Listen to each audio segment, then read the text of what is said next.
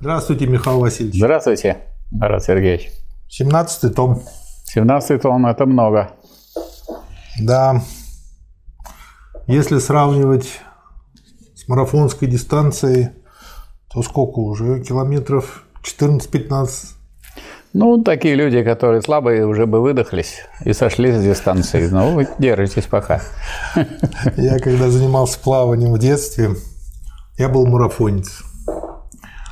И поскольку я был один в нашей возрастной группе на полтора километра, то меня и поставили одного.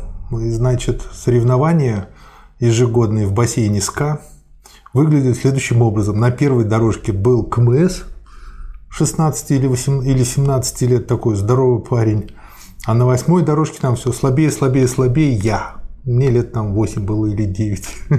Ну, важное участие. Да, и моя была задача доплыть до конца. У меня тоже был такой случай, когда главное было мне старт сделать, а там уже не важно. Поэтому там некоторые товарищи перепугались, потому что я на длительную дистанцию так быстро побежал, mm-hmm. что они начали менять уже графики и советоваться со своими. Ну, а потом ушел просто с дорожки поскольку у меня задачи не было добежать до конца. Но вы, я чувствую, собираетесь дочитать собрание сочинений до 45-го тома. Я еще провел опрос, э, ну вот можно средствами Ютуба.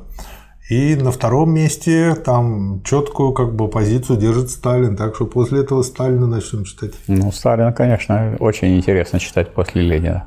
Да, это будет очень в хронологическом интересно. порядке. Это очень да. интересно, да потому что, ну, хочется обсудить э, Ленина не просто там с коллегой, а с тем, кто продолжал эту деятельность непосредственно и да. занимал те позиции, которые Ленин отстаивал. Это очень интересно. Причем человека, которого чистым теоретиком, таким абстрактным уж точно никто не может Нет. назвать. Нет, нельзя так сказать. Да. 17 том. Так. Охватывает период с марта 908 по июнь 909 года, издан в 1973 году. Ну вот, наверное, те, кто изучали историю партии, угу. а если даже и не изучали, нетрудно это дело установить, что это был и все период, когда после революции был откат известный. Да. Вот, значит, реакция наступила, и подъема такого не было, а подъем был связан не просто с деятельностью партии, а прежде всего с самим классом рабочим. Да. Ну и я думаю, что нам понятно, что где-то до 2012 года мы будем изучать те произведения, которые Ленину пришлось написать тогда, когда другие опустили бы руки, вот, плюнули, это дело занялись бы чем-то другим, да. отказались бы от того, во что верили или в чем были убеждены. Угу. Ну вот Ленин как раз демонстрирует, и почему это важно вот да. этого периода почитать. Такие бывают периоды, как говорят, ну сейчас вы что вы, как вы что-то можете сделать в России сейчас, вот так, то, все плохо. Ну так э, когда все хорошо, тогда и такой не надо так сказать, заботиться о том, чтобы как это дело решить. А вот когда все бегут сами вперед, а вы попробуйте э, решить проблемы тогда, когда все это затягивается назад, когда люди бросают, отступают и так далее. Вот значит, да. очень трудные годы и для партии, и для рабочего класса, но, естественно, и для революций, поскольку о, как, о какой революции может там идти речь, когда такой откат, спад, и когда самые, можно сказать, преданные люди – близкие Ленину люди начинают обращаться куда? К чему? К кому? Ну, вот сейчас мы подходим уже в следующий раз, следующий том, это 18-й. 18 том – это том, в котором содержится книга «Материализм и империя критицизм». И Ленин был, понял, что в партии ничего не наладишь, и, и не только в партии, и в России, если не разберешься в этих философских вопросах, потому что товарищи большевики, даже большевики, не говоря уже о прочих, многие из них вполне преданные вроде бы люди, а их потянуло куда-то на сторону идеализма, и они стали отступать, видимо, от того, что они не очень твердо для себя усвоили от материализма. Или, э, наверное, они твердо встали, но не могут удержаться, поскольку их материализм не вполне диалектический и не вполне продуманный. Поэтому мы подступаем к очень интересному моменту, а вот именно подступ этот и представляет собой том 17. Да. Начинается он статьей, которая называется «Напрямую дорогу». Да. Ну и, кстати, да, и в чем-то есть схожесть с нашим нынешним временем. Сейчас же тоже откат и успокоение. Вот. Разгон Второй Думы и государственный переворот 3 июня 1907 года явились поворотным пунктом в истории нашей революции, началом некоторого особого периода или зигзага в ее развитии. Мы хотим остановиться теперь на состоянии нашей партийной работы и в связи с этим поворотом революции – Худшее уже пережито, что правильный путь уже наметился, что партия вступает снова на прямую дорогу. То есть Ответьте, он, как важно. То есть, видит. когда все говорят, что вот, все, откат, все, а он говорит, худшее уже позади. Да. Раз уже вы посадили зерно, и дальше наступили даже холода, как вы понимаете, mm-hmm. ну, это укрепление озимых. Вот, сказать. Yeah. Интересно посмотреть на всходы этих озимых, а потом вот поле, на котором лежит снег, ничего нет, и вдруг весной начинаются всходы. Но сколько времени должно пройти? Я иногда да. спрашиваю вот студентов, я спрашиваю, а когда э, начинает, э, когда сеют хлеба? Ну, все говорят, как правило, весной. А зимой? А вы уверены? Угу. Вот. Весной только яровые, а яровые дают меньше урожай, потому что яровые когда вы будете сеять? А когда можно будет трактора запускать на поле? Угу. А трактора вы можете запустить, когда уже вода ушла. И эту воду уже ваши зерно не получит. Да. Это и нет уже воды. А вот озимые, которые уже готовые стояли, вот такие, если на них посмотреть где-нибудь в октябре, как, как красиво посмотреть на зиму и зеленый такой ковер. Они потом уйдут под снег. Часть погибнет, конечно. Вот тогда э, в таких местах их пересевает. Но часть только может погибнуть. А угу. в целом, конечно, вот в такие моменты или в такие периоды росток укрепляется, вот, да. корневая система у него усиливается, и он тогда уже может э, преодолеть любые невзгоды, которые там, могут наступить в, в течение следующего весны и лета. Да. Так и здесь вот в этих вещах, поскольку вот партия родилась, партия была как бы зародыши, потом партия выросла и уже достаточно росток, партия должна была освободиться от э, меньшевистского, меньшевистской шелухи, и не потому, что она потом не будет освобождаться от чего-то подобного, а потому что а потому что ей это вот самое главное было. Потому что если бы она не пошла э, по большевистскому пути, она бы просто не стала большевистской партией. А раз так, то это позволяет Ленину сделать в самом начале этой работы вывод, что все, напрямую дорогу, выходим. Когда другие говорят, все кончено, ничего не получилось, мы думали, сейчас вот будет революция.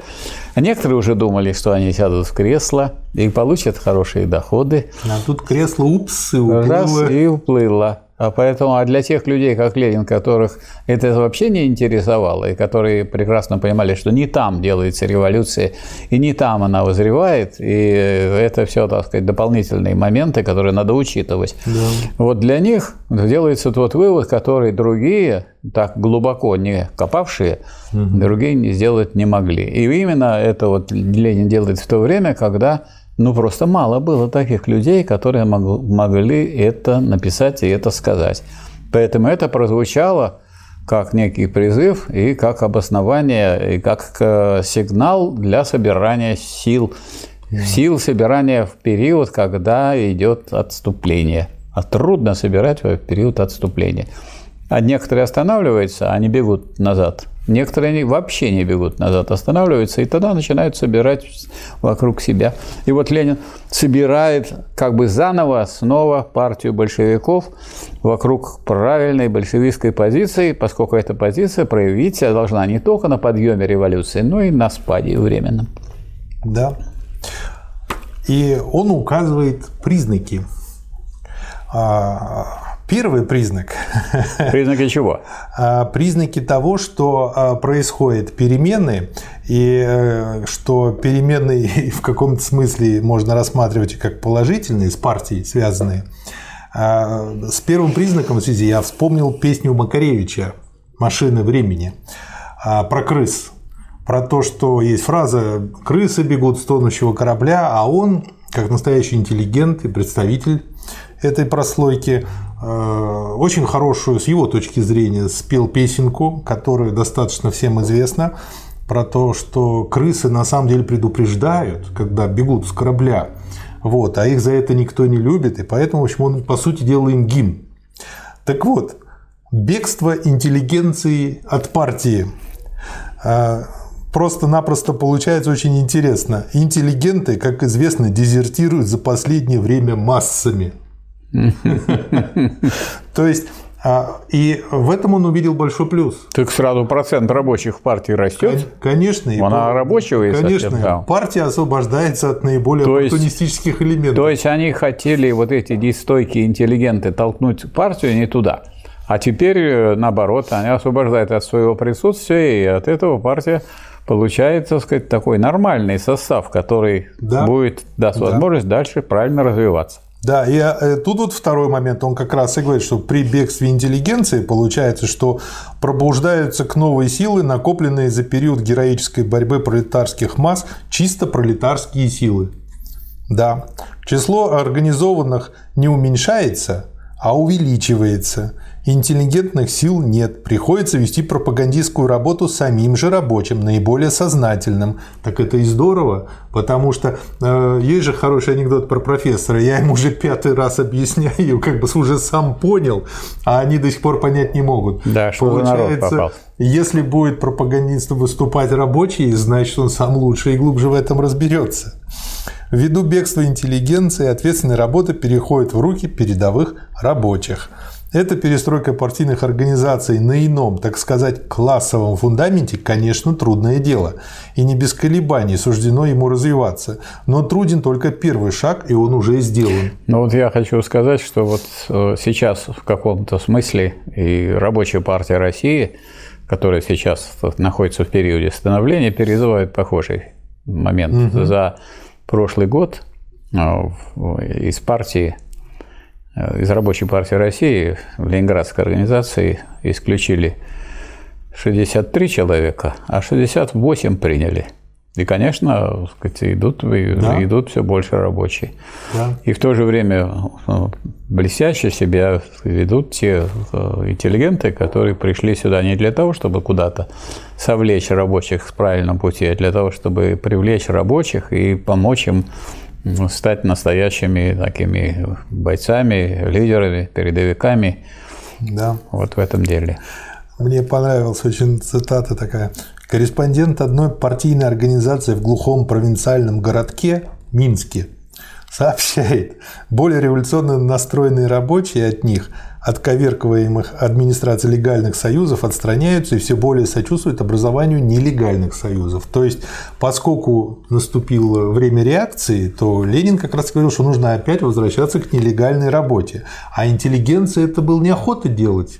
Это же как бы чревато, муторно, накладно. И это, я думаю, тоже была одна из причин, почему начала бежать интеллигенция. Вот. Точно так же э, следующий пункт идет переход от беспартийности к партийности, развивается работа в совершенно иной области в этом направлении и работа в думской социал-демократической фракции. То есть уже наблюдается и здесь. То есть э, по большому счету, благодаря кризису партия начала очищаться. И как бы это здорово, это хорошо, так использовать кризис. Очевидно, основное и самое главное то, что превращение фракции в действительно партийную организацию вполне наметилось уже во всей нашей работе, и что, следовательно, партия этого достигнет, каких бы трудов это ни стоило, какими бы испытаниями, колебаниями, частными кризисами, личными столкновениями и тому подобное, путь этот не оказался еще усеянным. То есть он уже увидел, что по большому счету могут быть какие-то колебания, шатания, потери, но уже видно, что партия преодолеет. Этот ну рубеж. вот, как говорится, нам в этом смысле легче, чем Ленину, хоть, э, думать о том, чем это все закончится. А вот это закончилось именно тем, что когда этот кризис разразился во всей мировой социал-демократии, угу. и когда началась э, мировая война первая, и когда во всех партиях сплошь было предательство, ну, кто, так сказать, из э, представителей каких партий в Думе выступил против войны и проголосовал против военных кредитов. В Германии и во всей Западной Европе один человек, Карл Липкнехт. Да. А наши вся, все думцы, большевики, которые там были, все дружно поехали в Сибирь. За государственный счет. За государственный счет на свежий воздух. Да, и при этом вот эти люди позднее и сыграли большую роль в становлении всего советского аппарата, да. надо сказать. Да. Так что вот Россия из э, такой страны, которая сказать, представлялась как страна реакции, она вышла на первое место по своей революционности и показала как наивысшую политическую культуру. Да. Ну и тут он дальше заключает, что крепкая нелегальная организация партийных центров, систематическое нелегальное издательство, а главное местные и в особенности заводские партийные ячейки – руководимые передовиками из, самых, из самих рабочих, живущими в непосредственной связи с массой, такова основа, на которой мы строили и построили непоколебимо прочное ядро революционного и социал-демократического рабочего движения. И это нелегальное ядро будет несравненно шире, чем в прежние времена, простирать свои щупальца, распространять свое влияние и через посредство Думы и в профессиональных союзах, и в кооперативах, и в культурно-просветительных обществах.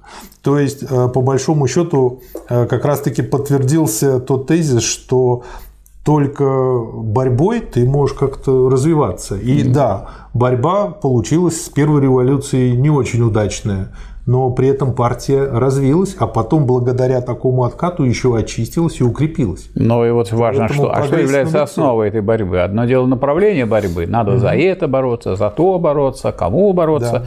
А что является основой борьбы? А вот здесь написано у Ленина, основу составляют заводские да. партийные ячейки. И эти заводские партийные ячейки, они если созданы, и они неистребимы да. они неискоренимы, потому что это сказать, ячейки, которые коренятся, можно сказать, в самой экономической основе общества. Если мы, э, как марксисты, признаем примат производства, да. то если вам удалось создать заводские партийные ячейки, считайте, что вы укоренились в самой основе, и что победа, как говорится, у вас начинает возрастать, расти, становиться. Хотя до нее еще может быть далеко, но если есть основа, то на этой основе будет и основа, да. Рано или поздно. Да. Лучше рано. Да, ну будет в любом случае. Но у вас нет, если основы, то не рано и не поздно не будет, пока не создадите такую основу. Да, да, ну если диалектически подходить, как только создадим, сразу попрет. Пойдет. Пойдет. Следующая статья «Марксизм и ревизионизм». Начинается сразу смачно. Известное изречение гласит, что если бы геометрические аксиомы задевали интересы людей, то они, наверное, опровергались бы. Ну, как бы, а, на самом деле у меня есть пример я читал когда-то курс э, директора корпоративного учебного центра, и в одном модуле э, показывал, значит, расчет точки безубыточности, там вот всякие такие моменты, расчет внутренней стоимости, себестоимости всего этого дела. И э, когда работал с одной из формул, значит, взял и перенес число на противоположную сторону от знака равно, с противоположным знаком. И один из слушателей, человек за 40, там руководителя одной крупной службы в одном крупном банке э, поднял э, руку и спросил, а как это у вас так получилось? Я говорю, ну это как бы закон, правила, математики. И человек мне сказал гениальную фразу, у меня другая точка зрения на это. То есть мы уже живем в эпоху тогда, когда вот это высказывание уже применимо и к законам математики. Поэтому у людей уже появились свои точки зрения и на пифагоровые штаны, и на 2 плюс 2 – 4. Когда люди не видят, э, как получается результат, а просто его запоминают или заучивают, они э, не могут на этом твердо стоять. Потому что если вы знаете, что значит перенести, перенести да. это значит прибавить и к правой, и к левой части одинаковое число. Которая превращает в одном случае в нуль, а в другом случае появляется там отрицательная величина в другом месте и все. Да. Ну и вот э, эта наука, которая вот свою точку зрения имеет и слышать не хочет о марксизме, объявляя его опровергнутым и уничтоженным. Ну, а мы, например, уже привыкли, что и все это изучение, обучение, широкое изучение да. марксизма, можно сказать, в современной России, в которой, конечно, годы реакции сейчас, да. Оно опровергает это все, весь тезис, потому что ничего подобного марксизму никто ничего, сказать, э, никто не создал. Поэтому она, марксизм не сравним вообще с теми теориями дохлыми, которые по разным всем поводам возникают там или пытаются а, так подменить или сяк подменить, например, там, скажем, как э, теория истины, например, по Попперу. Если фальсифицировать можно, то значит это истина. Ну, так значит, если можно фальсифицировать сметану, то это истинная сметана. Значит, оказывается, вопрос в том, можно ли сфальсифицировать. А понятие истины в марксизме состоит в другом. Это соответствие понятия объекту, и все. Да. И он тут как бы э, разделяет два а, основных направления, как бы вот нахождения э, всяких изъянов в марксизме. Первое это первые полвека своего существования, с 40-х годов XIX века, марксизм боролся с теориями, которые были в корне враждебны ему. В первой половине 40-х годов Маркс и Энгельс свели счеты с радикальными младогегельянцами, стоявшими на точке зрения философского идеализма. В конце 40-х годов выступает, форма, выступает борьба в области экономических учений против прудонизма. 50-е годы, ну и так дальше, 70-е. В общем, где-то к концу 70-х годов марксизм уже побеждает, безусловно, все прочие, прочие идеологии рабочего движения – к 90-м годам возобновившаяся Международная организация рабочего движения в виде периодических интернациональных съездов сразу и почти без борьбы стала во всем существенным на почву марксизма.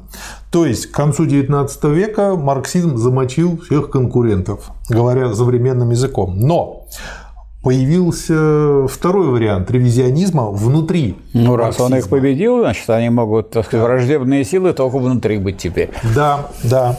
То есть все по диалектике. Изменились формы и поводы борьбы, но борьба продолжалась. И вторые полвека существования марксизма начались в 90-е годы прошлого века с борьбы враждебного марксизму течения внутри марксизма.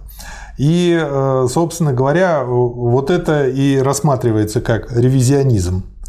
Э, до марксистский социализм разбит, он продолжает борьбу уже не на своей самостоятельной почве, а на почве марксизма как ревизионизм. Посмотрим же, каково идейное содержание ревизионизма. И дальше, значит, э, как бы мне очень понравилось слово. Сейчас ну, просто идет такая очень хорошая взаимосвязь э, с текущей ситуацией. То есть у англосаксов, у немцев есть такое понятие handbook, и э, оно сопровождает там любую технологию. Внедряем что-то и делаем вот эту вот методичку по-нашему, по их версии handbook. Руководство. Да, руководство пользователя, а как это делать, как то, как все. Ну и вот тут Ленин тоже пишет, значит, э, слово в слово по последнему хендбуху. Так, значит, издевается. То есть это было и тогда тоже, и это просто говорит о том, подчеркивает, как это актуально. Вот это актуально было, например, для э, советского нашего периода, для периода построенного социализма, когда все враждебные теории уже не могли выступать как теории антисоциалистические, а да. они должны были переодеваться в социалистические одежды да. и выступали, тем не менее, против социализма. А некоторые так сказать, граждане, которые должны были заниматься борьбой с этими антисоциалистическими теориями, искали их где-то на периферии, вместо того, чтобы видеть, что они внутри социалистических теорий, внутри самого марксизма. Также возникает в качестве некоторых нововведений или как-то необыкновенных поворотов, которые сейчас значит, современные, потому что у вас там был марксизм 19 века, угу. потом марксизм 20 века, а сейчас уже 21 и так да. далее. И можно значит, перебирать тем самым века и думать, как с помощью этих самых веков отступить от марксизма и подменить его течением враждебным. Да. Ну, понятно, что как бы 2 плюс 2 имеет, в общем-то, один вариант в классической математике правильного ответа, а неправильных может быть бесконечное. Это в математике, а поскольку вот э, Ленин же говорит, что поскольку э, если бы она затрагивала бы вот, математик какие-то интересы, то там бы все подвергалось сомнению, да, в том числе да. и это. И вот, значит, поэтому хендбуху. Материализм давно опровергнут. Профессора третировали Гегеля как мертвую собаку и, проповедуя сами идеализм, только в тысячу раз более мелкий и пошлый, чем гегелевский, презрительно пожимали плечами по поводу диалектики. И ревизионисты лезли за ними в болото философского пошления науки, заменяя хитрую и революционную диалектику простой и спокойной эволюцией. Да я бы назвал сейчас, вот у нас есть такой, был такой Кровецкий, был, потому что можно сказать, что он, хотя еще и есть, да, но уже его никто еще. настоящим философом не считает. Он вдруг публично выступил против диалектики, что это не наука и так далее. То есть такие вот э, люди пустые, никчемные, которые сказать, звенят, потому что им э, не столько звенят, сколько гремят, потому что они могут громыхать пустыми кастрюлями и консервными банками. Зато это всем понятно. Да. Ну вот мы как-то с товарищем Жуковым так сказать, по его предложению, сели и разобрали эти э, писания Кровецкого. Если кто думает, что то, о чем говорил Ленин, это не актуально и не современно, супер актуально, супер современно, посмотрите на этого самого Кровецкого или можете прочитать о, о том, что, так сказать, нашу критику посмотреть на канале Пучкова, э, на канале Ленру? Нет, у Пучкова. У Пучкова, да? Да, угу. на канале Пучкова. Вот э, посмотреть, как, как мы разбираем эти писания Кровецкого. Вы видите, что это вот не в бровь, а в глаз. И да. ультрасовременно. Да. Ну и э, он тут перечисляет все варианты их измышлизмов, какие они были так, через точку запятой, и говорит, что главный плюс вот этого всего, потому что у всего есть не только минус, ну, отрицательная Конечно. и положительная сторона, состоит в том, что это позволило отточить теоретическую мысль марксистскую, а, об них как бы. И э, он указывает, что ревизионисты в данном вопросе грешили в научном отношении поверхностным обобщением односторонне выхваченных фактов, вне связи их со всем строем капитализма. В политическом же отношении они грешили тем, что неизбежно вольно или невольно звали крестьянина или толкали крестьянина на точку зрения хозяина, то есть точку зрения буржуазии, вместо того, чтобы толкать его на точку зрения революционного пролетария. Что кризисы не отжили свое время, это показало ревизионистам очень быстро действительность. Ну, очередной кризис нынешний тоже это показывает. Кризис наступил после процветания. Изменились формы, последовательность, картина отдельных кризисов, но кризисы остались неизбежной составной частью капиталистического строя. Картели, а дальше как бы вот я себе пометил как бы Хазин АУ. Картели и тресты, объединяя производство, в то же время усиливали на глазах у всех анархию производства, необеспеченность пролетариата и гнет капитала, обостряя таким образом в невиданной еще степени классовые противоречия. Что капитализм идет к краху и в смысле отдельных политических и экономических кризисов, и в смысле полного крушения всего капстроя, это с особенной наглядностью и в особенно широких размерах показали как раз новейшие гигантские тресты. Не следует только забывать тех уроков, которые эта интеллигентная неустойчивость дала рабочему классу. Вот.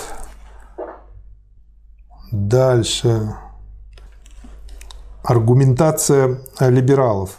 В области политики ревизионизм попытался пересмотреть действительно основу марксизма, а именно учение о классовой борьбе. Политическая свобода, демократия, всеобщее избирательное право уничтожают почву для классовой борьбы. Вот тоже знакомые цитаты говорили нам. И делают неверным старое положение коммунистического манифеста. Рабочие не имеют отечества. В демократии, раз господствует воля большинства, нельзя, дескать, не смотреть на государство как орган классового господства, не отказаться от союзов с прогрессивной социал-реформаторской буржуазией против реакционеров. Неоспоримо, что эти возражения ревизионистов сводились к довольно стройной системе взглядов, а именно давно известных либерально-буржуазных взглядов. Либералы всегда говорили, что буржуазный парламентаризм уничтожает классы, и классовое деление, расправа голоса, право участия в государственных делах имеют все граждане без различия. Вся история Европы во второй половине XIX века, вся история русской революции в начале XX века показывает воочию, как нелепы подобные взгляды. Экономические различия не ослабляются, а усиливаются и обостряются при свободе демократического капитализма. Парламентаризм не устраняет, а обнажает сущность самых демократических буржуазных республик как органа классового угнетения. Ну, в общем-то, для человека, который просто здраво мыслит, э, хорошим примером является тот факт, что все меньше и меньше людей участвуют в голосовании, потому что они понимают, что это фикция. Что бы ты ни сделал, все равно это голосование никак не поменяет окружающую действительность. И тогда ну, получается... я думаю, что те, кто не участвует в голосовании, вообще не интересуются политикой. Они вне политики. Поэтому это они думают, что они вне политики. Они думают, так сказать. А на самом деле всякие безразличные люди – которые думают, что они вне политики, они помогают тому, кто да. господствует. Поэтому да. не участие просто в выборах – это тоже не позиция. А позиция состоит… А участие в выборах тоже не позиция, потому что надо понимать, что вот то, о чем говорят ревизионисты, они берут, так сказать, поверхность, то есть берут политическую жизнь, то есть то, что относится к надстройке. Да. А от того, что изменяется в надстройке, еще ничего не происходит с базисом. Базис, как был капиталистический, так и остается остается. Поэтому а, а, классовая борьба – это борьба классов, а классы – это категория, которая относится к экономическому базису, а вовсе не к надстройке. Поэтому никак так сказать, эти явления в настройке не могут изменить, если только эта настройка не стала революционной. То есть, если в ней не произошла революция, в этой надстройке, и вы получили другое государство. А какое другое? Оно все время другое, оно все время mm-hmm. меняется. Да. Если вы не получили государство диктатуры противоположного класса. Диктатура пролетариата. Я еще вот подумал так. один раз, случай, э, вспомнил случай в Москве, когда э, в многоэтажном доме э, житель Кавказа купил подвал и решил там сделать себе большую здоровую квартиру и снес пару, пару несущих. Ну и обрушился дом к чертовой бабушке. Поэтому, в общем, базис можно и таким образом поменять. Но он менял базис. Да, и поэтому он, поменял он, весь дом. Он менял базис. Он, если бы он менял настройку, если бы он менял крышу, то затопило бы не его, а тех, э, кто живет на последнем этаже. Да. А вот надо было ему крышу менять. Да. И э, дальше Ленин тут указывает, что парламентаризм подготовляет этим не устранение кризисов и политических революций, а наибольшее обострение гражданской войны во время этих революций. То есть, что э, тоже очень глубокая и не очень очевидная э, я мысль. Кто не понимает неизбежной внутренней диалектики парламентаризма и буржуазного демократизма, приводящей к еще более резкому, чем в прежние времена, решению спора массовым насилием, тот никогда, ну, посмотрите на что сейчас происходит в Европе, там, на примере ковида, как это обострилось. И да, давайте мы посмотрим, да. давайте мы посмотрим на примере Беларуси. Что да. сейчас происходит в Беларуси? Да, в Беларуси произошли выборы. Какие? Парламентские, да, президентские. Они президентские. не понравились кому-то, Нет, подождите, произошло они... обострение. Но что такое выборы? Выборы – это инструмент сохранения и укрепления диктатуры того класса буржуазного, который у власти. Какой класс в Беларуси у власти? Буржуазия. Буржуазия какая? Белорусская. А есть другая буржуазия в мире, которая хотела бы свою власть насадить. Более мощные хищники. Более мощные хищники, у которых есть деньги, которые она готова раздавать по полторы тысячи евро каждому, кто выйдет на улицу. И она это и делает, и раздает в наглую. И достаточно назваться этим самым членом забастовочного комитета, даже если ты никакого отношения к забастовке не имеешь, и не имеешь даже к этому заводу. И ты, так сказать, уже участник, и ты уже претендент на этих полторы тысячи. И таких людей, э, буржуазно ориентированных, достаточно много нашлось да. для того, чтобы образовать целые толпы. А что такое это в таком случае применение дубинок и других спецсредств? Это защита парламентской демократии. А как вы себе представляете демократию? Вот когда был советский строй в Советском Союзе и Беларуси, не было никаких дубинок, не было никаких спецсредств. Ой, Были да. участковые и все. А тут... А Зато тут, как любили а говорить тут, про тюрьму народов. А тут Да, а тут, естественно, значит, всякая власть, если она хочет оставаться с властью, она применяет соответствующие средства демократические. А что такое демократия? И демократия – это диктатура, буржуазии, буржуазная демократия. Да. Значит, она предполагает, если с теми, кто сами выходят и говорят, мы не признаем результаты выборов, значит, вы не признаете самого устройства буржуазного общества. Тогда мы это буржуазное общество в лице буржуазной надстройки там сидит наверху или, сказать, или Лукашенко, или Иванов, или Петров, или Сидоров, они, так сказать, э, дают соответствующие указания, и э, с теми, кто выступает против буржуазной демократии, против них применяется насилие. А как вы себе понимаете? Государство вообще есть насилие. Если вы думаете, что государство что-то другое, государство есть машина насилия в интересах господствующего класса. И когда вы видите насилие, зачем же визжать по этому поводу? Просто надо усвоить, что государство есть насилие. И нельзя из государства сделать нечто ненасильное. Вот если будет пролетарское государство, будет насилие, только будет насилие громадного большинства над ничтожным меньшинством. А сейчас наоборот. Нельзя долго тигра морковкой кормить. Да. А, продолжу цитату. В общем, кто не понимает неизбежной внутренней диалектики и так далее и тому подобное, тот никогда не сумеет на почве этого парламентаризма вести принципиально выдержанные пропаганды и агитации, действительно готовящие рабочие массы к победоносному участию в таких спорах. Опыт союзов, соглашений, блоков социал-реформаторским либерализмом на Западе с либеральным реформизмом. Кадеты в русской революции показал убедительно, что эти соглашения только притупляют сознание масс, не усиливая, а ослабляя действительное значение их борьбы, связывающее борющихся с элементами, наименее способными бороться, наиболее шаткими и предательскими. То есть, по сути дела, э, борющиеся просто как в болоте увязают и не могут дальше двигаться. Потому что эти борющиеся не понимают, где основная арена борьбы. Да. Основная арена борьбы классовая, не парламент. И не парламентским путем можно перейти к социализму. Те, кто думает, что можно парламентским путем перейти к социализму, им так проще и удобнее считать, потому что они сидят в удобных креслах и голосованием думают этот вопрос решить. Они, так сказать, э, переходят из э, одного состава, из одного созыва в другой созыв, да. и тем самым продолжают так сказать, э, существовать вот в этой самой настройке за счет тех средств, которые выделяет буржуазия на поддержание вот этого самого парламентаризма.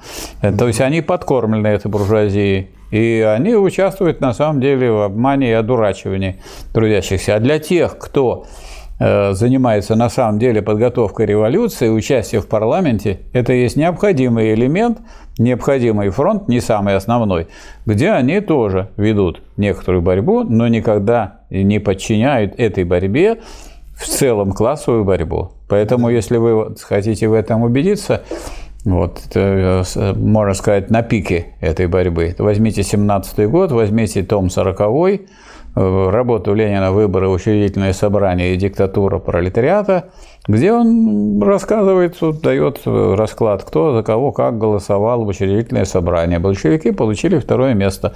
Но они, кроме парламента, занимались строительством советов и завоеванием советов на свою сторону. Первый съезд советов был эсеро-меньшевистский, а второй съезд советов был уже большевистский, потому что большевики показали себя как та именно сила, которая, между прочим, и демократию защитила, в том числе буржуазную от Корнилова.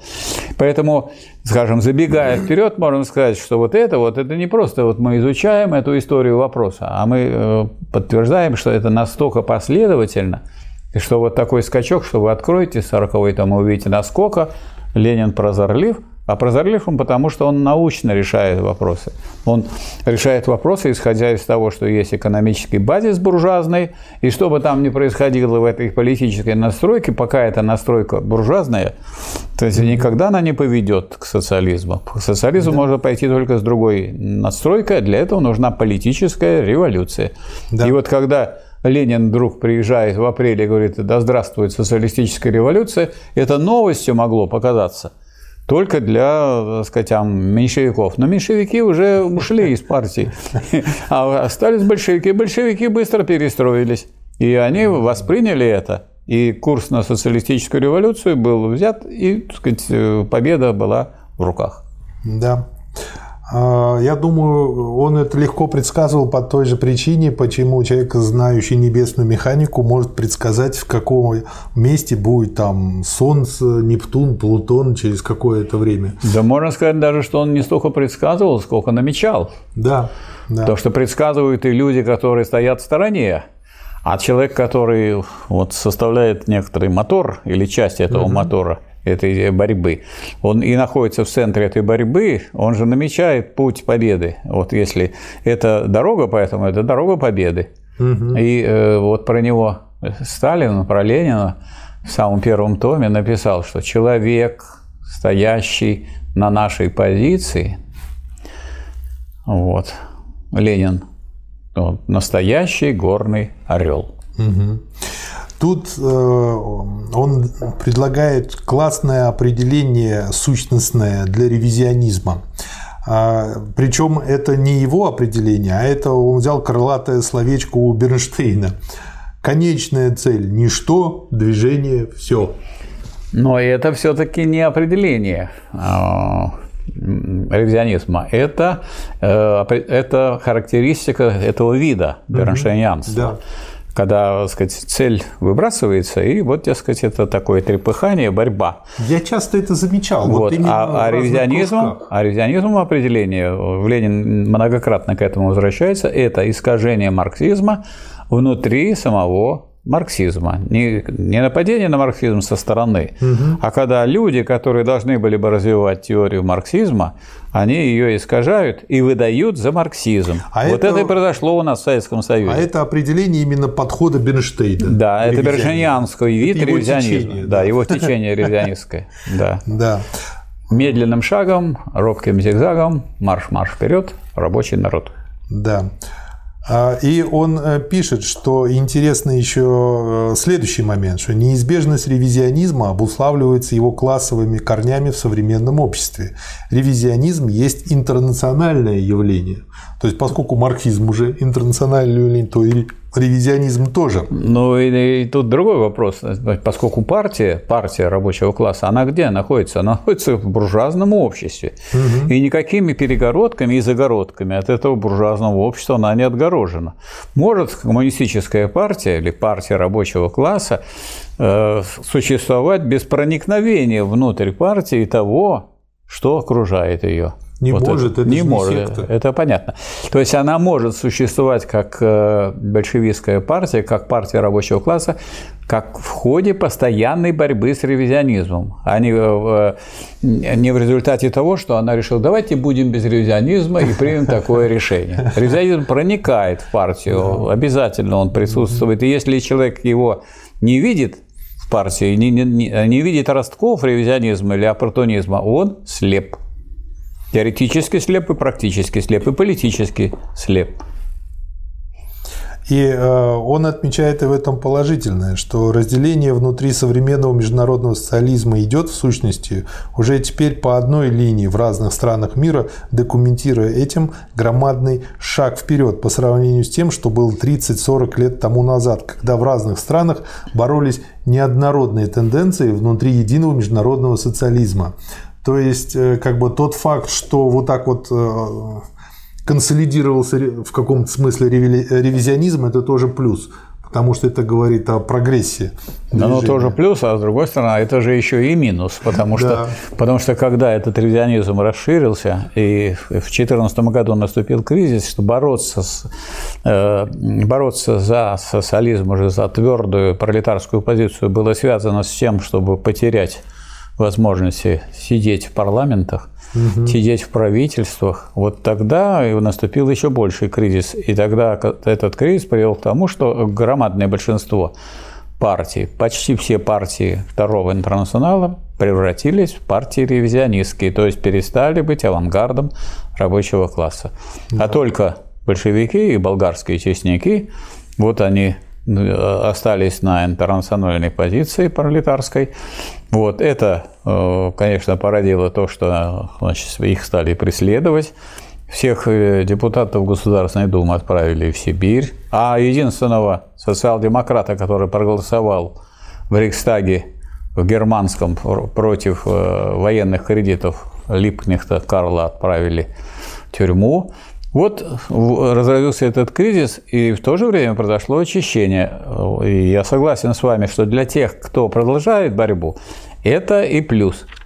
Почему? Потому что на этой почве было принято решение о создании нового третьего коммунистического интернационала, который был бы свободен от вот этого заражения, поражения, которое да. произошло. Но я думаю, что все должны понимать, что никакое образование, никакого третьего интернационала само по себе от всякого ревизионизма защитить не может. Это и понятно. вот если снова после этого третьего интернационала у нас выросли люди и думали, что при социализме нет ревизионизма, они глубоко заблуждались. И вот такие люди способствовали по существу приходу сказать, враждебной теории на самый верх и сказать, потери тех завоеваний, которые были сделаны в России. Но они, эти завоевания, не потеряны, если взять мировое коммунистическое да. движение. Это напоминает движение вперед с закрытыми глазами. Да. Рано или поздно получишь по лбу. А, я для себя э, подчеркнул по поводу капитализма ценную информацию. Капитализм родился и постоянно рождается из мелкого производства. Целый ряд средних слоев неминуемого вновь создается капитализмом. Придаток фабрики, работа на дому, мелкие мастерские, очень напоминает сегодняшний день. Разбросанные да, по всей стране ввиду требований крупной, например, велосипедной автомобильной индустрии и тому подобное. Эти новые мелкие производители также неминуемо опять выбрасываются в ряды пролетариата. Совершенно естественно, что мелкобуржуазное мировоззрение снова и снова прорывается в рядах широких рабочих партий. Совершенно естественно, что так должно быть и будет всегда, вплоть до перипетий пролетарской революции.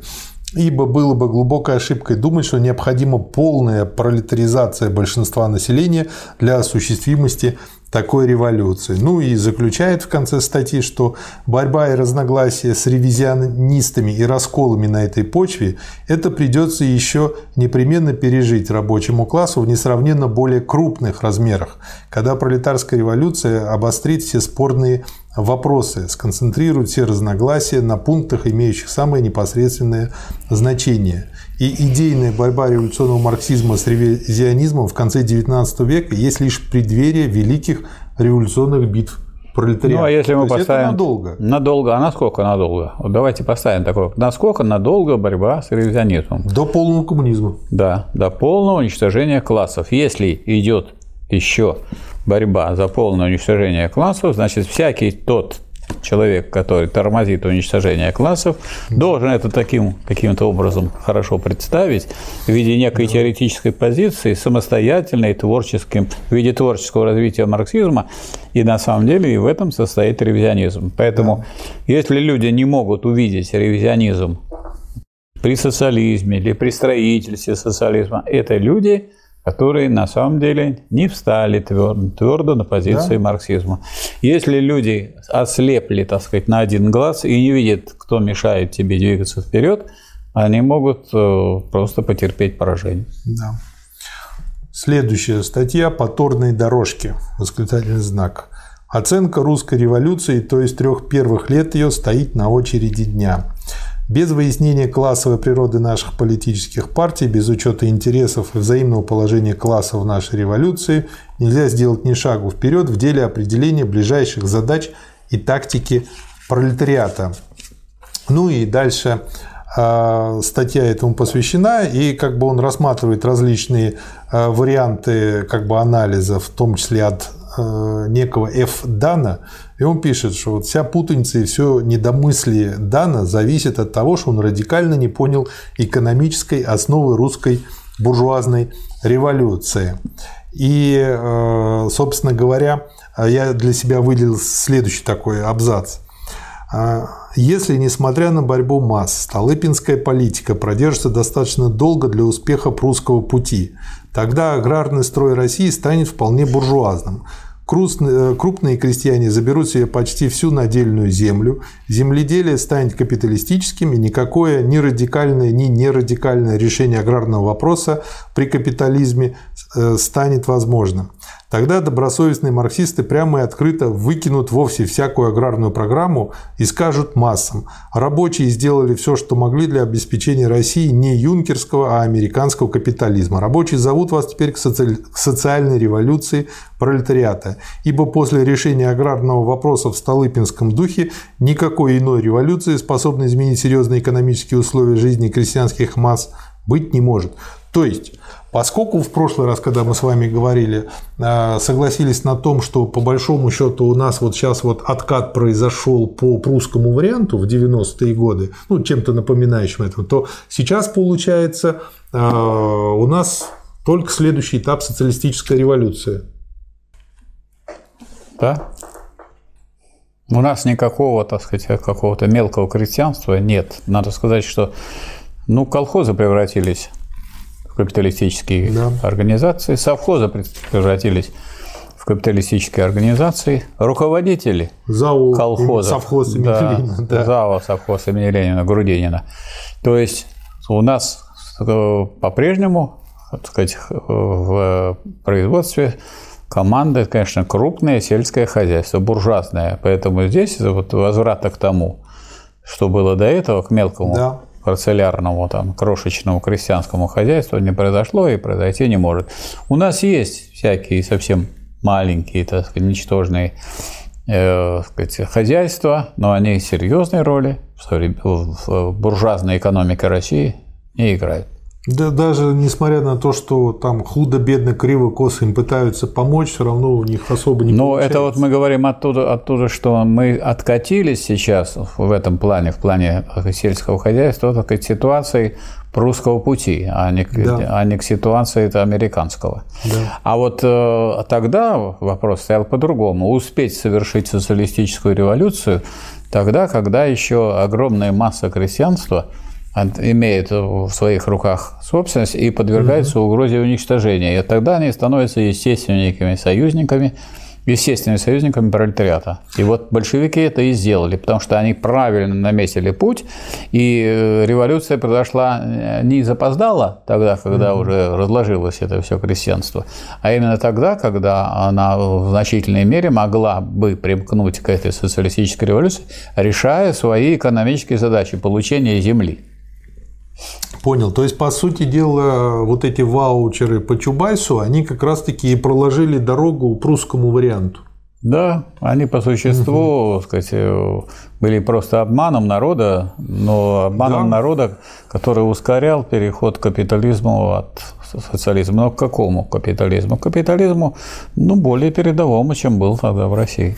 Да. В этом плане война лучше, там по-честному, сразу понятно, где шлепнут и где надо воевать уже всем. Следующая статья а, тоже на эту же тему к оценке русской революции. И теперь, в период разгула контрреволюционных репрессий, мещанство трусливо приспособляется к новым владыкам жизни, пристраивается к новым калифам на час, отрекается от старого, старается забыть его, уверяет себя и других, что никто не думает уже теперь в России делать революцию по Марксу, никто не помышляет о диктатуре пролетариата и так далее. Это мне так напоминает нашу интеллигенцию и всех вот как они вот нашу Думу нынешнюю, как они там так у нас не помышляет э, думская фракция КПРФ о, о диктатуре пролетариата. Да. Да.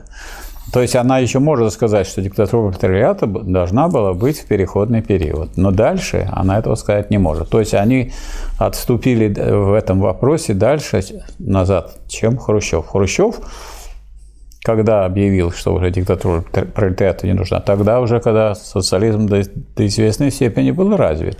Да. А они сказать, считают возможным заявлять, что диктатура пролетариата нужна на переходный период, и дальше молчат.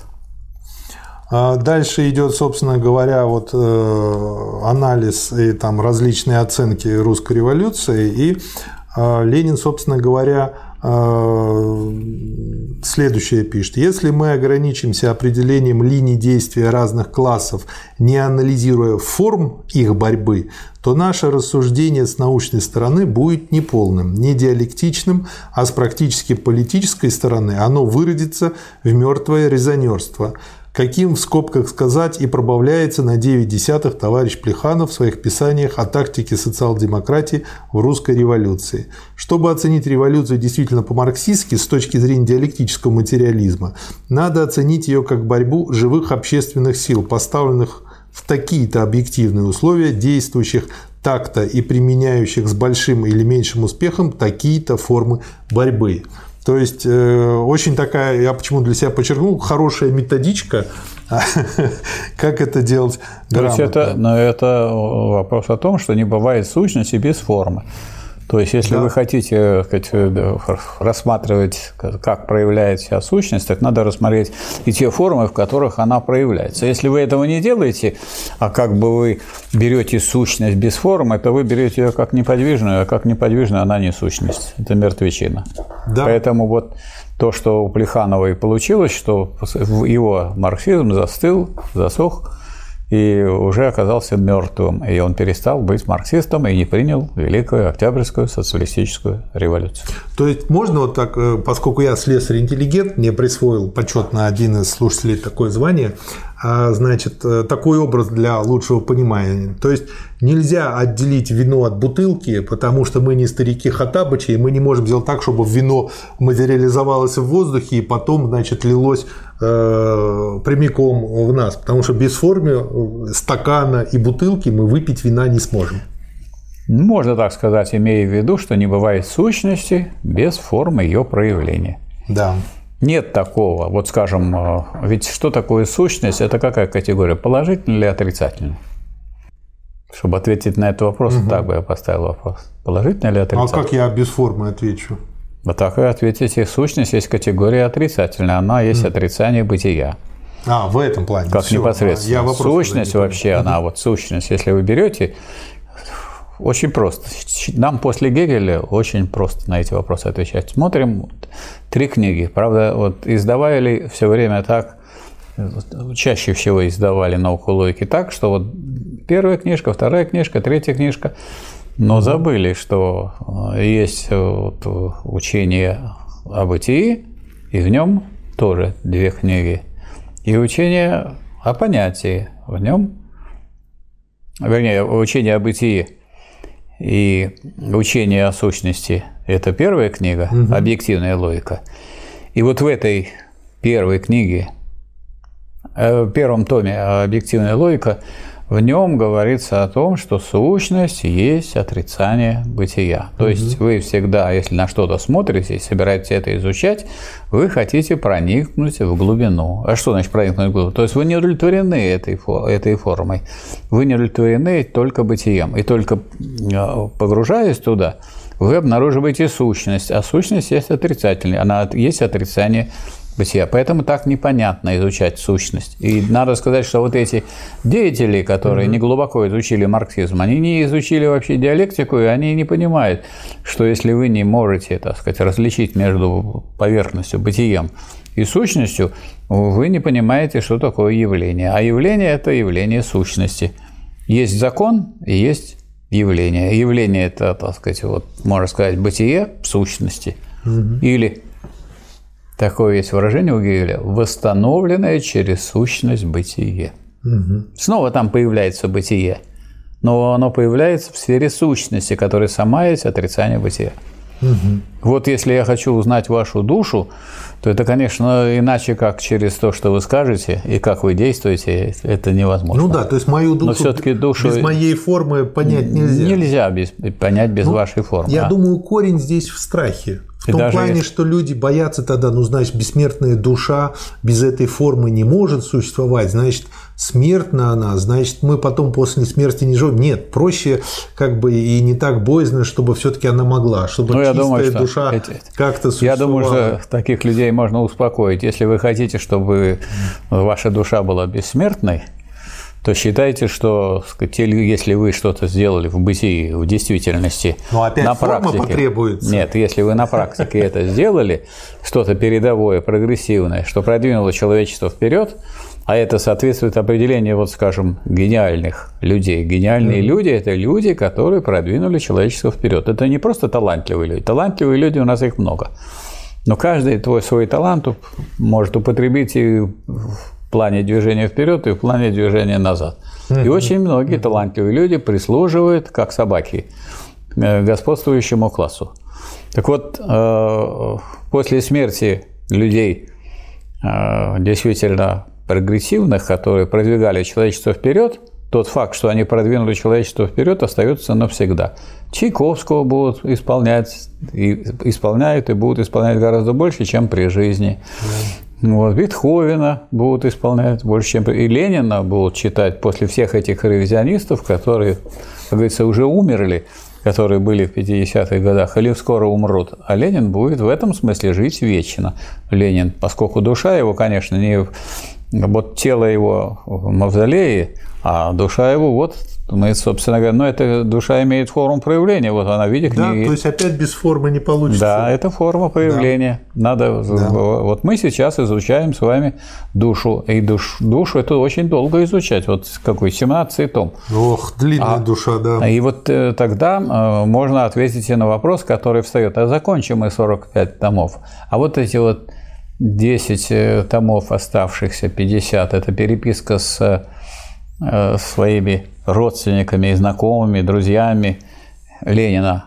Она раскрывает Ленина, душу Ленина она, конечно, раскрывает. Угу. Поэтому, если вы хотите более полно увидеть душу человека, эта душа, она не такая, что вот наберем его, так сказать, чисто политическую сторону его души, а как он с родственниками, какие имел отношения, а как, какие отношения он имел с друзьями, угу. как он с ними общался, и как вот эта же его позиция проявлялась э, во взаимоотношениях с родными, знакомыми и друзьями. Поэтому, если мы хотим душу Ленина познать, конечно, надо еще прочитать 10 томов. Не да. знаю, как вы решитесь да. на это или нет. Посмотрим, время покажет. Время покажет. Следующий большой материал. Там легко читать, как вы понимаете. Письма читать – это не проблема. Ну, ну вообще тут легко все читается. Легко. Ленин пишет.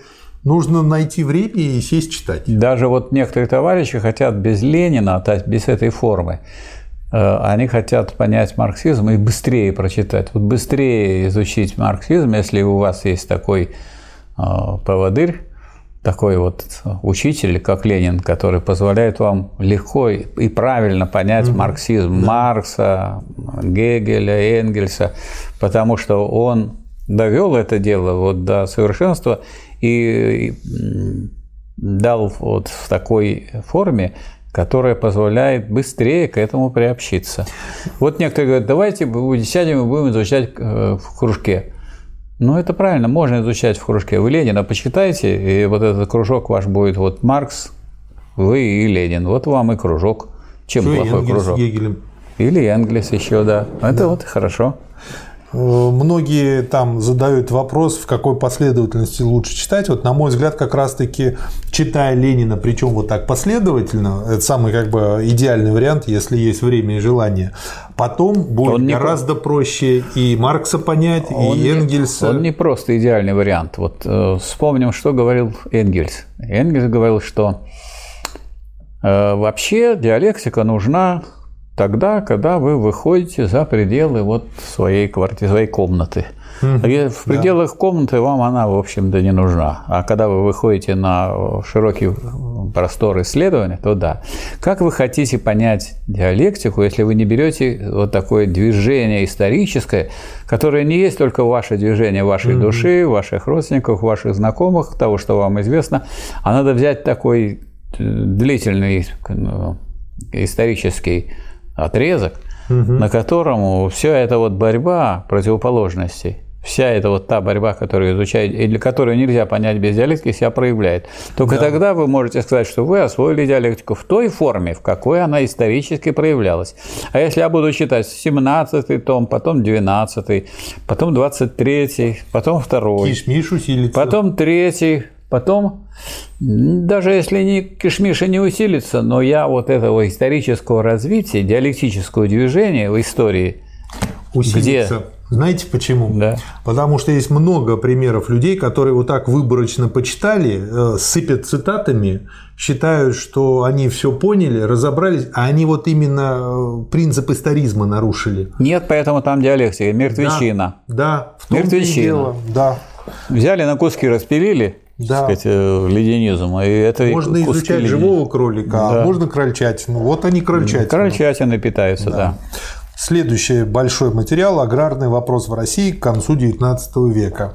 Это, по сути дела, брошюра, и она охватывает вот то, что мы в предыдущих томах э, были большие работы Ленина под 300 страниц по аграрному вопросу. Э, это уже такая выжимка, которая распространялась в широкой печати, чтобы ее многие люди могли прочесть. Собственно говоря, вот она тут и приведена. Поэтому а, тут тоже очень много интересного, вот, но по сути как бы материал мы уже проходили, сейчас немножко повторим. Значит, Первое. Ну и надо сказать, что вот Ленин, поскольку это так важно было для угу. революции буржуазной и следующей социалистической, особенно для социалистической, да. почему вот нужно было аграрные проблемы рассмотреть? Потому что будет ли крестьянство и при каком условии оно будет союзником в социалистической революции. Когда об этом надо было думать? Тогда, когда закончится буржуазная революция? Или когда она еще вот, когда сказать, вот она идет? Идет. Она, она еще да. идет на откате сейчас как да. раз э, вот реакционный период, да, период идет. контрреволюции. Да. А в этот период надо думать. Когда надо думать вообще о наступлении? Только тогда, когда уже надо наступать, тогда поздно. Тогда, как говорится, вас захватит врасплох. А наступление да. надо думать загодя. Особенно речь, ли речь идет о теоретическом наступлении, потому что от теоретического э, выступления до усвоения так сказать, всей партии э, той позиции, той политики, которую должна партия проводить, проходит немалое время. Да. Ну и первая глава здесь э, посвящена большому количеству собранных цифр, статистик и их анализа. И сейчас э, просто сделаю так тезисно некоторые пометки. А вот скажите, э, по сравнению с э, третьим томом, где было развитие капитализма в России. Ну, здесь это, очень кратко. Все. Это все очень кратко. То есть Конечно. Ленин такую проделал гигантскую работу, он так глубоко э, понял, После не понял, и 16 а понял, я имею в виду, что он выразил в понятиях. Да. Выразил в понятиях вот ту ситуацию, которая у нас в аграрном в аграрной отрасли сложилось, что, конечно, ему легко это было делать. И он да. имеет прочный очень марксистский базис. И поэтому легкой, все более легкой становится его аграрная э, пропаганда.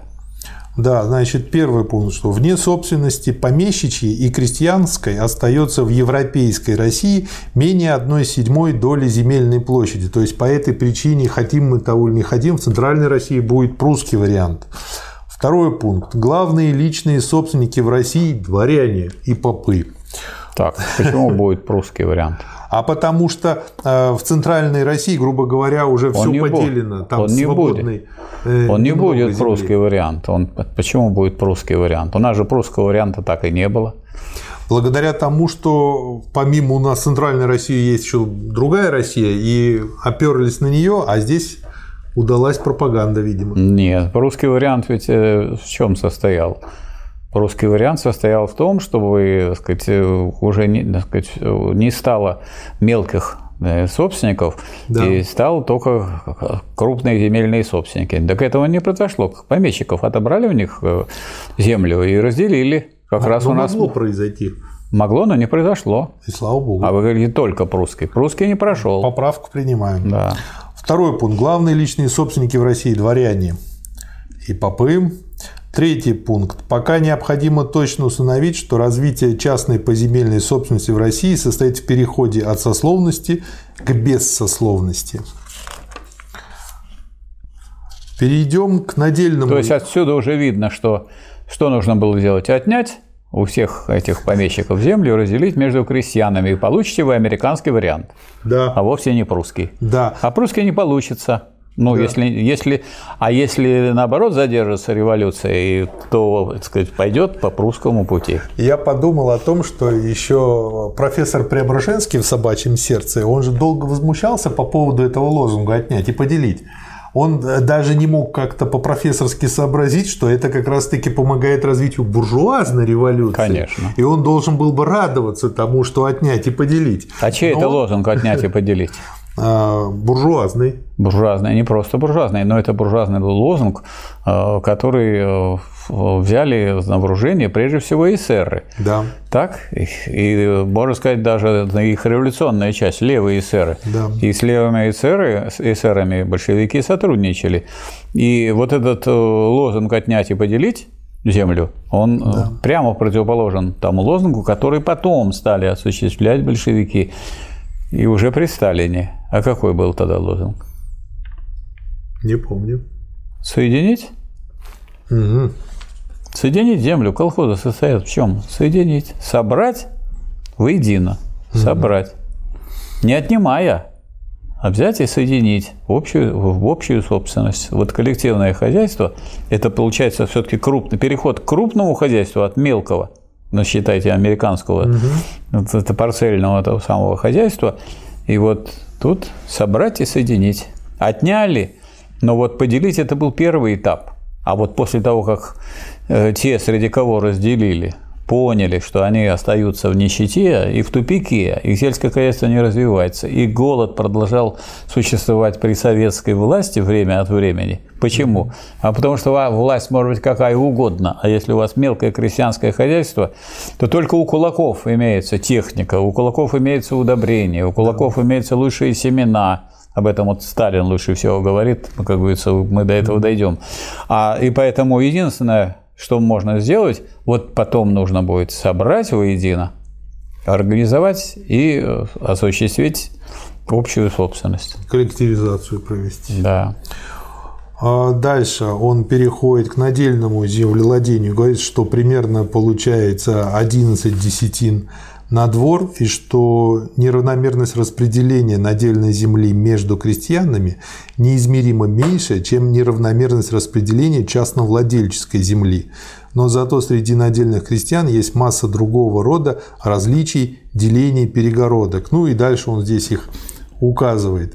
Страна, в которой происходит рост обмена и развитие капитализма, не может не переживать кризисов всякого рода, если в главной отрасли народного хозяйства средневековые отношения являются на каждом шагу тормозом и помехой. Пресловутая община, о значении которой нам еще придется говорить, не оберегая крестьянина от пролетаризации – на деле играет роль средневековой перегородки, разобщающей крестьян, точно прикованных к мелким союзам и к потерявшим всякий смысл существования разрядам. А, и он тут дальше описывает, почему наделы вредны и почему нужно бороться против них. Ну вот я еще раз возвращаюсь к, вот, к этим лозунгам, которые у многих людей в головах есть, они их слышали. Угу. Значит, еще раз, лозунг «отнять и разделить» – это лозунг совершения буржуазной революции да. в России, который являлся лозунгом эсеров и который на время взяла… А что такое на время? Лозунги – это призыв к немедленному действию. На время какое? На время совершения буржуазной революции. Да. Но вот у этих крестьян нельзя отнять землю. Это никоим образом уже такого лозунга после социалистической революции, когда вот крестьяне получили землю, не было лозунга отнять эту землю. Дальше лозунг был собрать эту землю и образовать крупные коллективные хозяйства.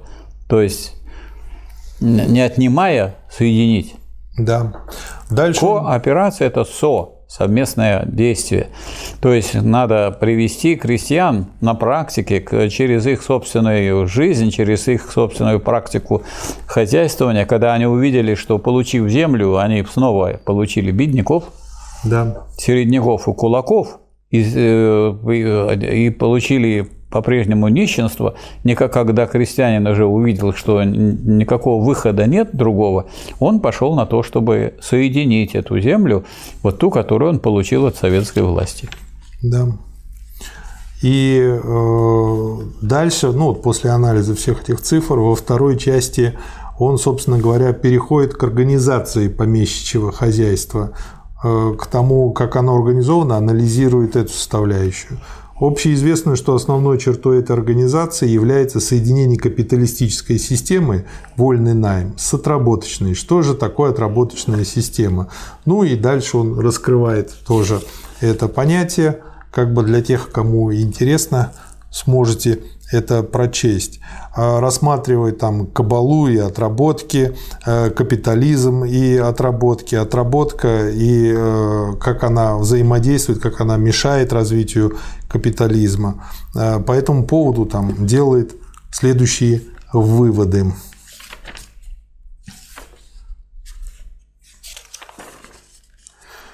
И конец XIX века застает в России самое острое противоречие между потребностями всего общественного развития и крепостничеством, которое в виде помещичьих дворянских латифундий, в виде отработочной системы хозяйства является тормозом хозяйственной эволюции, источником угнетения, варварства, бесконечных форм татарщины в русской жизни. А, а, ну и дальше как бы э, третья глава в которой, собственно говоря, идет э, изучение э, других основ этого вопроса. То есть теперь мы должны обратиться к организации крестьянского хозяйства не в техническом, а в политико-экономическом смысле этого слова. Для экономиста, во всяком случае, совершенно непозволительно заслонять изучением разновидностей переделов, техники их и тому подобное вопрос о том, какие типы хозяйств складываются внутри общины, как развиваются эти типы, как складываются отношения между нанимающими рабочих и нанимающимися на черную работу, между зажиточными и беднотой, между улучшающими хозяйство и вводящими усовершенствование в технике и разоряющимися – забрасывающими хозяйство, бегущими из деревни. Несомненно, что сознание этой истины побудило наших земских статистиков, давших неоценимый материал для изучения народного хозяйства, перейти в 80-х годах прошлого века от казенной группировки крестьян по, общи, по общинам, по наделу, по числу ревизских или наличных душ мужского пола к единственной научной группировке по хозяйственной состоятельности дворов. Ну и дальше он производит этот анализ. Рассматривает многосемейность. Можно даже сказать, что он его снова воспроизводит уже угу. новых, с новыми цифрами, более современными. Это какой получается год? Восьмой? Это 908, да. А когда был, вышла книга Ленина? Вот это? Нет. Брошюра. Э, э, первая книга, которая была, третий том Ленина. Третий том. Пум-пум-пум-пум-пум-пум-пум. 96-й, может, 95-й, что-то такое. Ну, то есть еще до... Да, давно. Еще в 19 да, веке. 19 век. То есть вот та работа, которая проделана, она показывает, а Россия как бы застряла в этом. И да. поэтому напряжение все время возрастало. То есть настолько, что ну, Россия, как буржуазная страна, взорвалась революцией. Да. Так помещики и держали. Сначала они держали крепостничеством, потом они отрезали землю, и все, так сказать, должны были крестьяне отрабатывать за ту землю, которую они, так сказать, как бы получали во временное пользование для того, чтобы хозяйствовать. То есть никакие противоречия не были разрешены. И именно это, когда это подошло уже к совершению социалистической революции, это и подтолкнуло крестьян на то, чтобы поддержать большевиков. Да. А дальше он говорит о том, что как бы аренда способствует развитию капитализма, но разница, здесь та на деревне, что в аренде есть крепостнические черты, что аренда бывает в известных условиях отработочной и кабальной, то есть бывает способом привязывания к помещичьему хозяйству рабочих рук из числа соседних обнищавших крестьян. Покупка же земли в частную собственность надельными крестьянами представляет из себя чисто буржуазное явление. То есть он со всех сторон э, очень так системно, скрупулезно рассматривает этот вопрос. Дальше в следующей главе очень хороший пример того, как среднее не работает. То есть, опять же, указывает на ту ошибку, которую делают многие, кто анализировали этот вопрос, в том числе среди меньшевиков, и кадетов и остальных, что они брали средние числа, между тем как раз-таки э, крайние параметры, они наиболее э, э, выступают основой для дальнейшего развития, для роста противоречий и движения. Ну вот, скажем, сейчас в статистике есть средняя зарплата. Да. Хорошо, зарплата. Вот зарплата, скажем, некоторых граждан, которые входят в наблюдательный совет Роснефти, 30 миллионов. Да в месяц, в месяц. А есть, значит, это, так сказать, как бы высокая зарплата. Есть зарплата, э, значит, совета, который управляет Сбербанком. Да. Там, ну, 24 миллиона в месяц получают граждане, которые, кроме всего прочего, еще являются акционерами. Там это не зарплата, там это будет дивиденды на акции. А да. то, что является зарплатой, они даже стыдливо э, им, так сказать, не называют все зарплаты, говорят, а это вот премии, а это бонусы, а это то, а это все. А хотя, если вы откроете трудовой кодекс, зарплаты называются любые средства, да. которые получают люди за труд. Так что это зарплата все. Там, если вы возьмете уже Газпром, ну там уже меньше. Там 5 миллионов в месяц. И, а если вы возьмете шахтеров, там 50 тысяч рублей. Если вы возьмете при этом среднюю, это значит складывать будете миллионы – с, э, с той зарплатой, которая стоит ниже прожиточного минимума и которая сейчас пытаются как-то тут, да. тут удержать, то что вы получите? Получите где-то около 40 тысяч. Подходит к снизу к 40 тысяч. Да. Вот и все. Вот что такое среднее. То есть среднее скрывает то неравенство, которое есть. Но да. на самом деле это неравенство по зарплатам. Это ни, ни о чем не говорит, потому что даже если вы возьмете декларация доходов. Что в них люди читают и говорят, надо же у них столько-то машин, а у них столько-то столько-то доходов денежных так получено в этом году за такой-то год. А разве собственность там указывается? Нет. А если там есть 2 миллиарда, или 4 миллиарда, или 13 миллиардов рублей собственность, как, допустим, у Лисина, под 17 миллиардов, и есть и более у нас богатые граждане – то есть в декларациях о доходах, которые пишут чиновники, чиновники, у них не фигурирует собственность, величина ее. Мне очень понравилось, я сегодня прочел новость, что то ли 7-летний, то ли 8-летний, в общем, небольшого возраста сын Плющенко зарабатывает почти что 12 миллионов рублей в год. Ну, это в год. Да. А есть люди, которые получают 30 миллионов в месяц. Но эти люди еще имеют, вот у нас ведь в госкомпаниях Э, такое сказать, распространение получило такое положение, когда члены этих госкомпаний в то же время имеют акции этого государственного предприятия. Их, mm-hmm. Этих акций, скажем, до 49%. Но чтобы оно было государственным, надо, чтобы 50 с лишним, 51% были в руках государства. Значит, они при этом акционеры. А это вот то, что они получают как дивиденды, оно не проходит. Да. Дальше он тут анализирует и лошадных, и безлошадных, и двух, и трех, и четырех, и пяти лошадных крестьян. Показывает, что те, кто являются безлошадными либо однолошадными, они по сути подвергаются максимальной эксплуатации – поскольку в процентном отношении платят э, больше всего. И это приводит к тому, что даже иногда крестьяне отказываются от наделов, и иногда даже не просто отказываются, а доплачивают, чтобы можно было отказаться от надельной земли, поскольку это самый тяжелый вариант для них. А вот смотрите, что, что произошло и как э, складывается диалектика. Вот э, буржуазия, которая участвовала угу. в совершении буржуазной революции в России, если бы она не была трусливой, она бы должна была забрать как новый класс передовой, который пришел к власти, забрать всю земельную собственность и да. образовать, так сказать, из нее крупные латифундии по русскому варианту. Да. Но она трусливая, она боялась, что сейчас начнем отбирать. И это вот отбирание войдет в моду. И так и у нас все поотбирают эти самые возмущенные трудящиеся.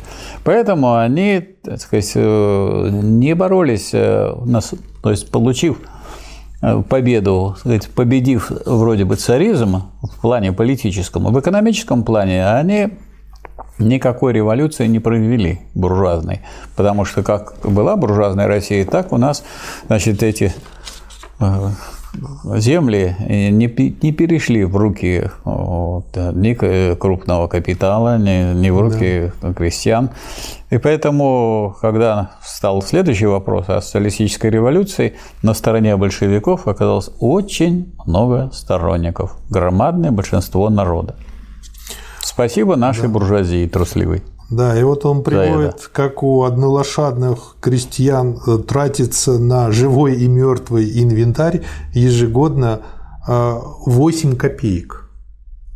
Вот. И э, как дальше, в зависимости от того, сколько лошадей у крестьян, они все больше и больше могут тратить, и получается, что у многолошадного получается там 69 рублей. То есть он показывает эту колоссальную разницу, ну и, собственно говоря, и пишет, что вот благодаря вот этим средним числам между различными крестьянскими хозяйствами оказывается глубокая пропасть, а все исследования, расчеты, заключения теории, исходящие из представления о среднем крестьянском хозяйстве, ведут к абсолютно неправильным выводам в данном вопросе. А, опять же, а, один из таких выводов, он дальше представляет и анализирует, это вывод о том, что оказывается много лишних лошадей. Да, вот, и, вот, есть, и вот отсюда, для тех, кто вот получается. это изучал, и это вот э, сейчас вот в это вникает сейчас, если он хочет понять, что происходило в России в 30-е годы, в 20-е годы, он должен понять, что буржуазной революции у нас угу. в России в этом смысле не произошло. Да. То есть, вернее, э, э, у нас произошла буржуазная революция, а вот социалистической революции в деревне не произошло, потому что в деревне были крупный капитал, то есть кулаки, мелкая буржуазия, середняки и бедняки, пролетарии или полупролетарии. И вот это, вот это продолжало существовать и только 30-е годы и та политика, которую проводила партия, которая по существу была социалистической революцией в деревне, осуществлением социалистической революции, и она и позволила получить построение социализма в целом в России. А без этого у нас была экономика разорвана на социалистический город да. и капиталистическую деревню. Да. И в городе прошли соответствующие процессы, там план налажен был, пятилетки появились, годовые планы. То есть уже проходило все движение промышленности в интересах рабочего класса. А деревня продолжала быть да. сказать, капиталистической. Ну и он тут пишет очень интересную фразу о том, что семейная кооперация – фраза взята в кавычки, служит основой для расширения хозяйства и превращается таким образом в капиталистическую кооперацию. Ну и дальше он показывает, а, как, а, что зажиточное крестьянство не могло бы существовать без миллионной армии готовых к их услугам батраков и паденщиков. Опять же, приводит кучу цифр, и э, дальше а, показывает о том, Я бы сказал не кучу, а массу цифр. Массу цифр. А, Куча как-то не очень звучит. Капитализм дал возможность заменять более дорогой мужской труд женским и детским. И дальше показывает это, опять же, на примерах, что раньше на всех этих крестьянских биржах были в основном мужчины, а по мере развития капитализма, там все ближе к 20 веку, сначала появляются женщины, а потом уже и дети.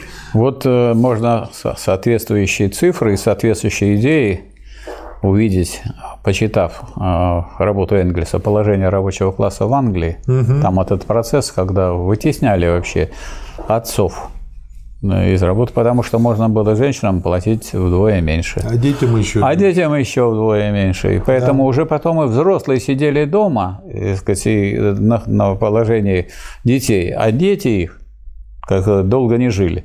Они зарабатывали, работали на Э, капиталистов за гроши. А потом то же самое можно прочитать у, э, вот, это вот положение у Энгельса. Потом в «Капитале» можно было видеть, как, скажем, работали в горячих цехах рабочие, или э, они должны были вытаскивать из печи кирпичи, а взрослым там и не, и не разместиться, и не выдержать. Да. И вот эти 5-6-летние дети, ну раз они дети, разве можно платить полную зарплату? Вот полностью работать можно, а зарплату половинную. И получалось, что мужской и женский труд вытеснялся детским.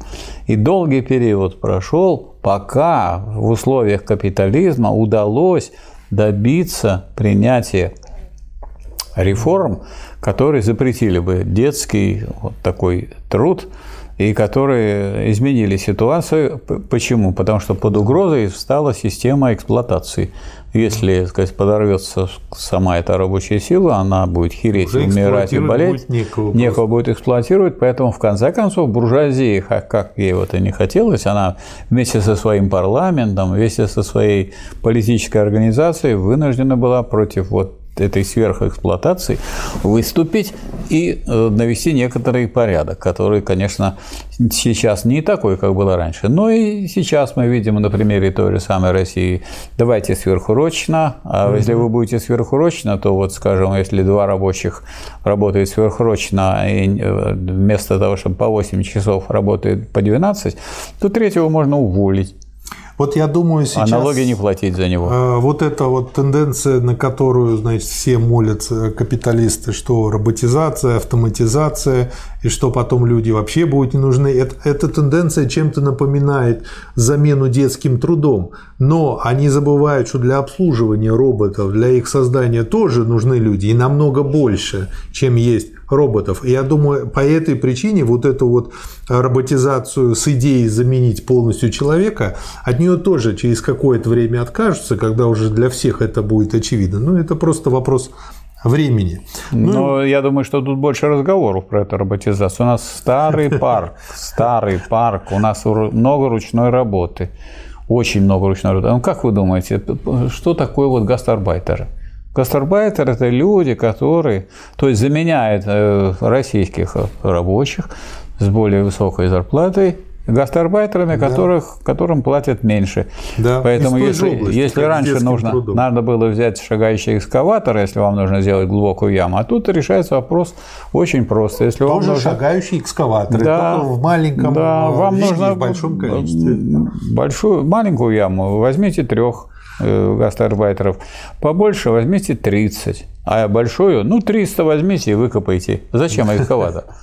Да. И бензин не нужен.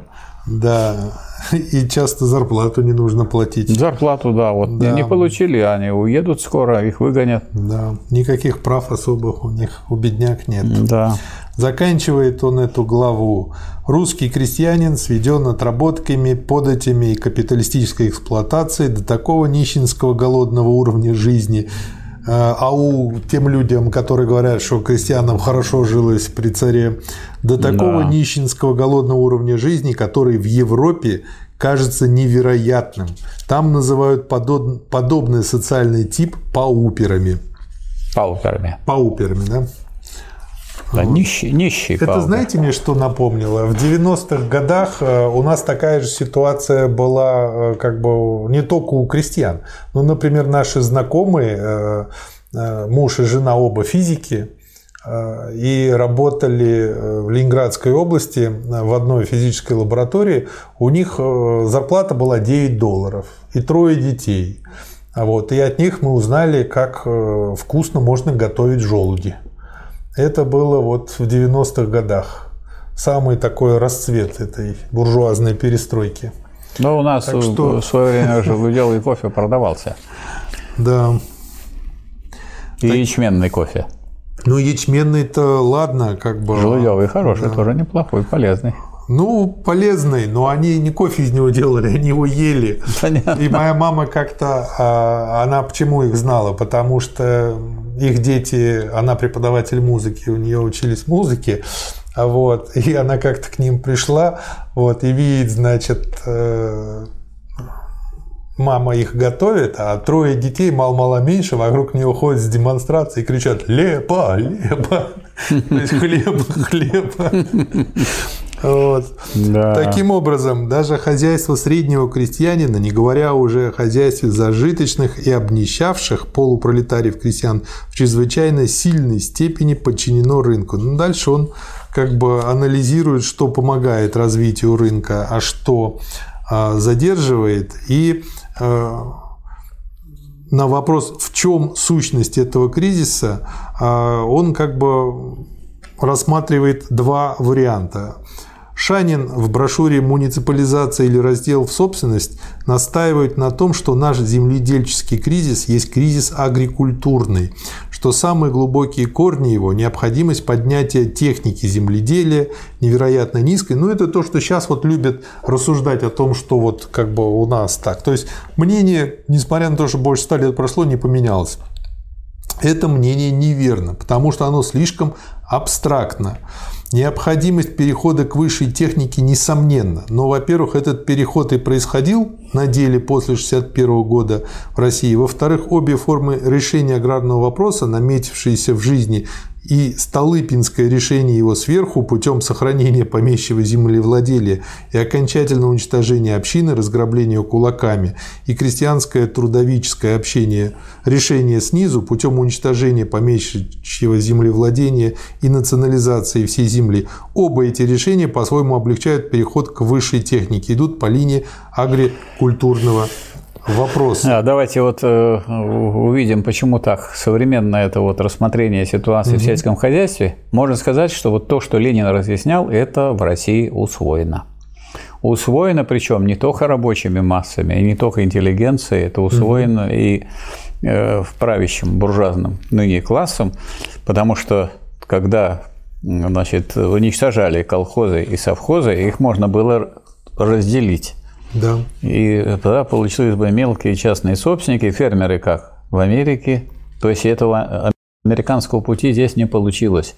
Да. Здесь все равно сохранилось крупное хозяйство. Хоть оно теперь капиталистическое, но у нас есть крупные агрофирмы, агропредприятия – товарищества, или так, кооперативы, или так сказать, это другие какие-то угу, формы, да. вот, акционерные общества. Но во всяком случае в России разложение крупного сельского хозяйства на мелкие такие крестьянские хозяйства не произошло. И а эти фермеры, про которые, помните, асфальтовые академики да. все время продвигали фермерство, это фермерство, собственно, далеко не пошло, оно, так сказать, занимает очень ничтожный процент. Поэтому обратной дороги в этом смысле снова к мелкому крестьянскому хозяйству нет. И все попытки толкнуть дальше, дальше назад, наше хозяйство ни к чему не привели. По-прежнему мы имеем предприятия крупные, хорошие. Да.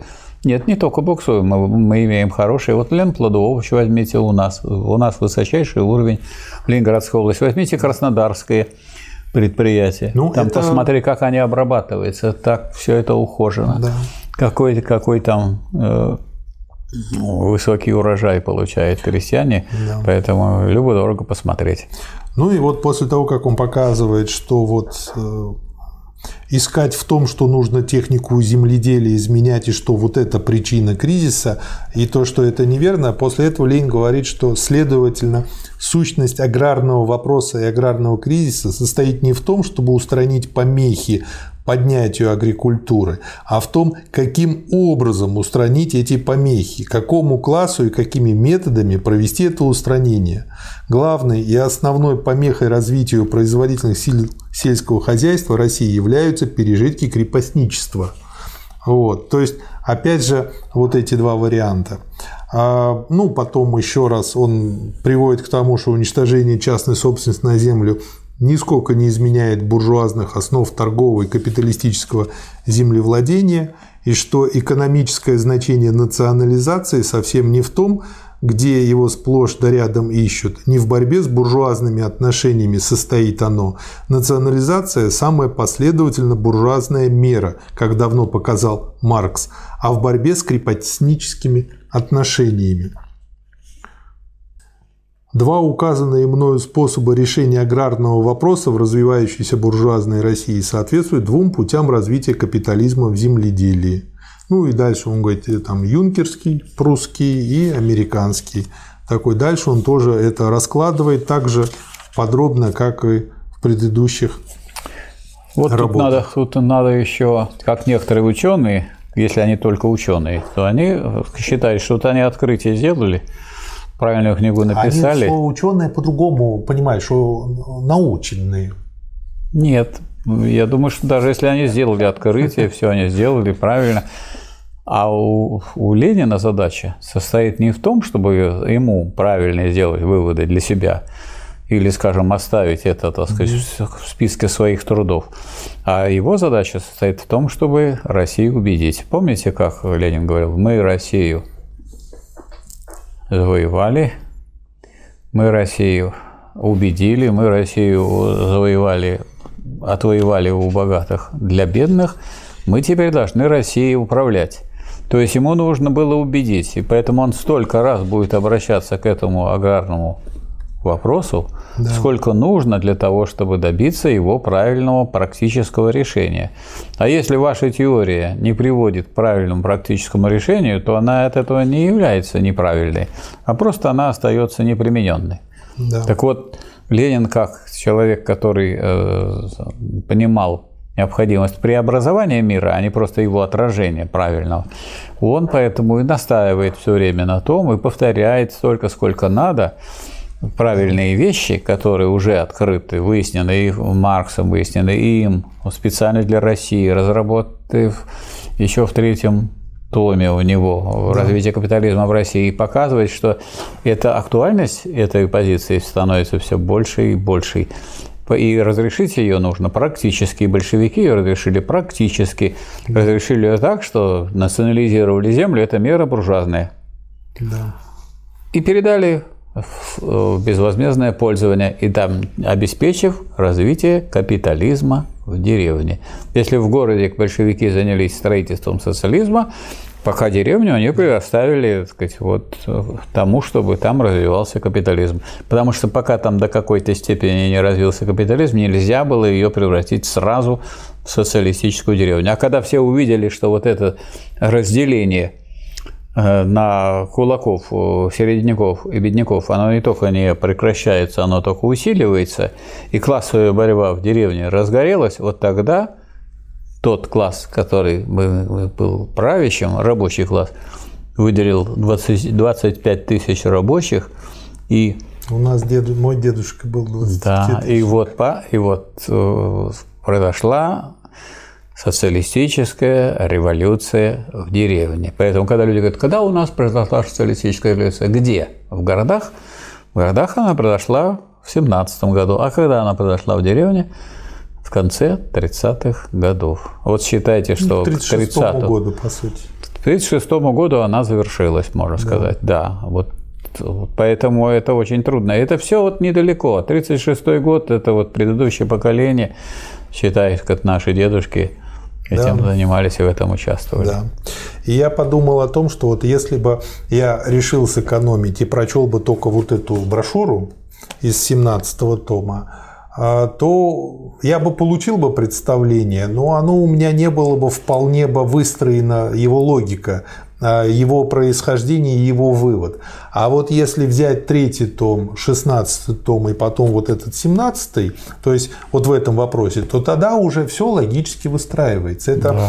Э, как бы объяснение, почему имеет смысл читать это последовательно. И какая дорога длинная идет между открытием ну, да. вот, скажем, открытие, то, что сделал э, Ленин в развитии капитализма в России. То есть, да. если люди считали до него, что у нас будет какой-то особый путь, да, у нас община, она все решит. А Ленин показал, что нет, и здесь он уже показывает, что община разлагается, что, так сказать, она в этом смысле, хотя даже и Маркс так сказать, основываясь на письмах, так сказать, о том, что ему рассказывали про угу. общину и так далее, думал, может быть, община позволит легче перейти. Нет, так сказать, у нас это разложение прошло достаточно далеко, и э, Ленин, ну, поставив задачу ну, преобразовать мир, он ее, эту задачу планомерно решал. И тот, кто хочет преобразовать такое серьезное и крупное явление, общество, он должен ну, понимать, что это делается десятилетия. Можно сказать, всю жизнь потратил Ленин на то, чтобы поставить правильные рельсы, которые от социалистической революции ведут дело к социализму. А Сталин потратил свою жизнь на то, чтобы этот социализм организовать его построение и защитить его от внешней да. атаки. Ну и за, заканчивает он этот материал.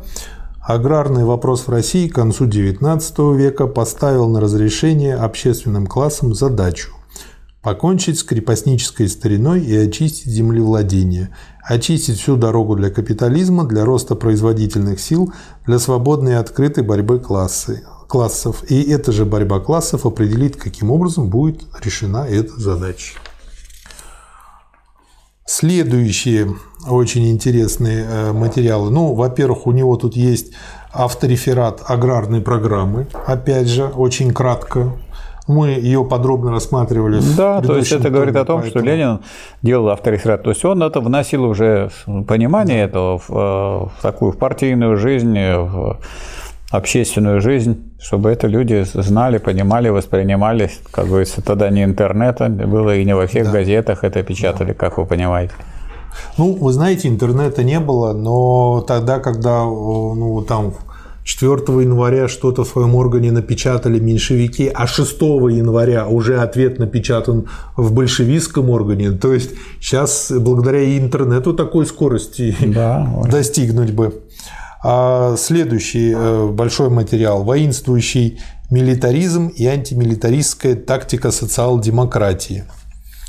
На первый взгляд странное явление. При такой очевидной важности этого вопроса, при таком явном бьющем в лицо вреде милитаризма для пролетариата, трудно найти другой вопрос, по которому существовали бы такие шатания, такая разноголосица в среде западных социалистов, как в спорах об антимилитаристской тактики. Современный милитаризм есть результат капитализма.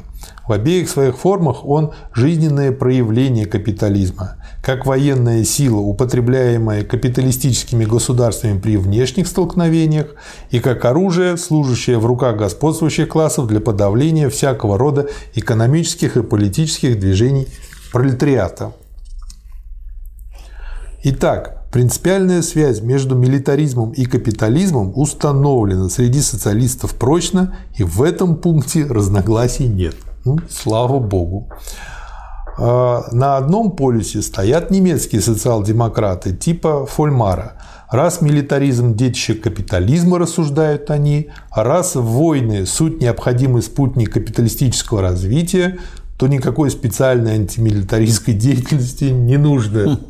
То есть, как бы, ну, я вообще в принципе не могу понять такую логику, как бы, ну раз это есть, и как бы это и так есть, то есть они предложили смотреть на это как на восход и заход солнца. Они предложили, на самом деле, смотреть социалистам так, как смотрят на это буржуа. Да. Буржуа этот э, милитаризм осуществляют, буржуа этот милитаризм организовывает, а эти переходят на буржуазные позиции, выдавая это за да. элементы социалистической позиции. Якобы да. они социал-демократы.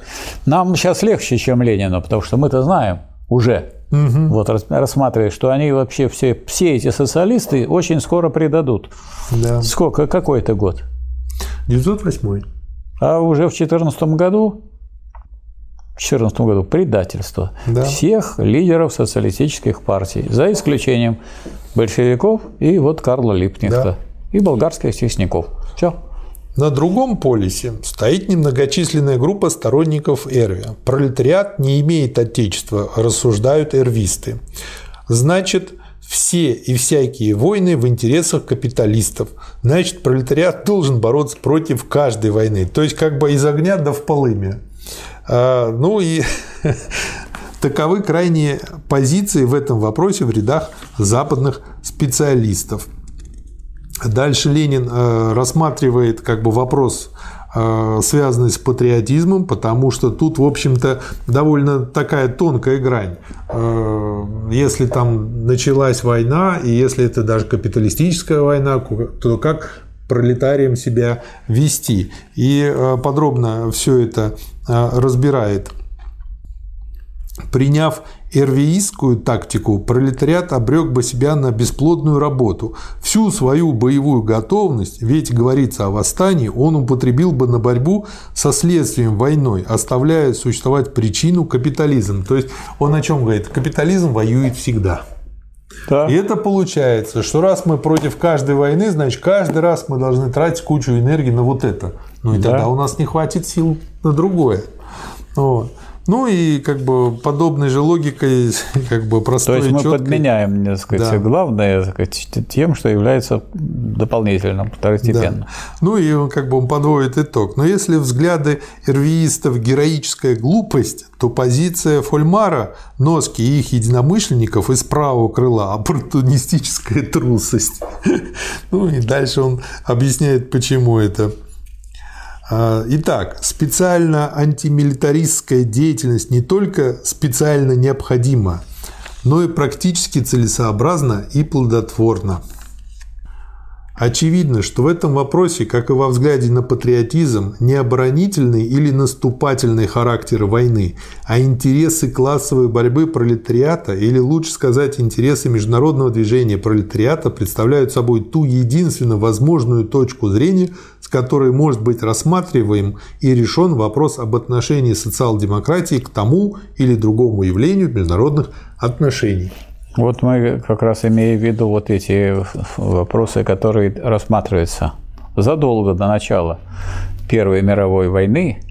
Мы э, можем так сказать, ну, вспомнить, а что, собственно, произошло перед началом уже этой угу. Первой мировой войны. Угу. Перед началом этой мировой войны вот э, Ленин поставил вопрос о социализме и войне и сказал, что есть пацифисты, которые просто выступают против войны – а, надо понимать, что так просто против войны войну не покончишь, поскольку война, а перед этим еще другая работа, которую нам предстоит рассмотреть, о том, что э, империализм чреват войнами. Угу. Вот. Империализм как высшая и последняя стадия капитализма, так? умирающий, загнивающий империализм. Вот. И э, поэтому Значит, ситуация складывается таким образом, что вот, скажем, царское правительство вооружает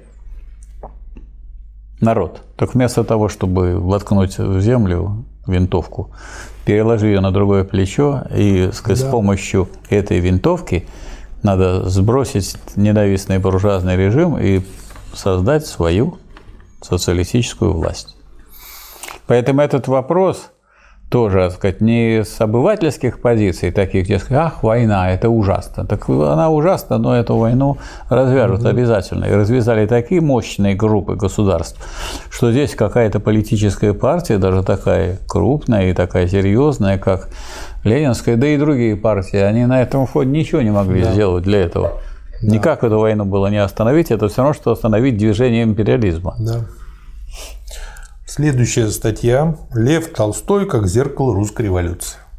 По-моему, она даже в школьную программу входила да, раньше, не знаю, да, как сейчас. Входила. А, он тут пишет о том, что Лев Толстой, как бы, конечно, если он великий художник, а он великий художник, то при, всех, при всем своем мещанстве и недостатков и кривизне своего зеркала он должен адекватно отражать. И он как раз показывает, что несмотря на то, что противоречия в произведениях, взглядах, учениях и школе Толстого действительно кричащие, дальше все это перечисляет, э, там, с одной стороны, самый трезвый реализм, срывание всех и всяческих масок, а с другой стороны, например, проповедь одной из самых гнусных вещей, какие только есть на свете, а именно религии. А, вот, и стремление поставить на место попов по казенной должности, попов по нравственному убеждению, то есть культивирование самой утонченной и поэтому особенно омерзительной поповщины. Вот, то есть вот эти вот все противоречия, они у него кричащие. Но Противоречие во взглядах и учениях Толстого не случайность, а выражение тех противоречивых условий, в которые поставлена была русская жизнь последней трети XIX века. То есть он своими противоречиями является отражением тех противоречий, он выразитель этих а, противоречий. И противоречия во взглядах Толстого надо оценивать не с точки зрения современного рабочего движения и современного социализма. Такая оценка, разумеется, необходима, но она недостаточна.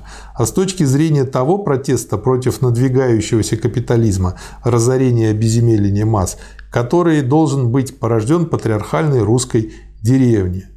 Толстой смешон как пророк. Толстой велик как выразитель тех идей и тех настроений, которые сложились у миллионов русского крестьянства ко времени наступления буржуазной революции. Толстой оригинален, ибо совокупность его взглядов, взятых как целое, выражает как раз особенности нашей революции, как крестьянской буржуазной революции. И вот, э, вот этому, собственно говоря, и посвящена статья, и дальше он раскрывает вот это все.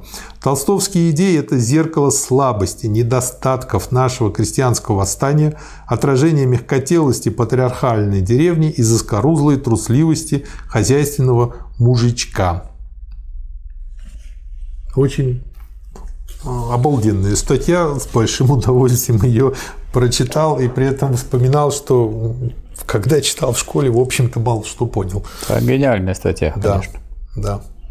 И это пример вот а, а, анализа художественной литературы, потому что художественная литература, если вот обратиться к Гегелю в этом вопросе, она ведь э, есть одна из э, форм постижения мира. Вообще да. как э, постижение мира бывает религиозное, то есть фантастическое, постижение в образах, то есть художественное, и постижение мира в понятиях. Так вот, мы не должны перепутывать постижение в понятиях, что есть наука, вот книга вот эта Ленина научная, а произведение Толстого не является научным произведением, а является произведением художественным.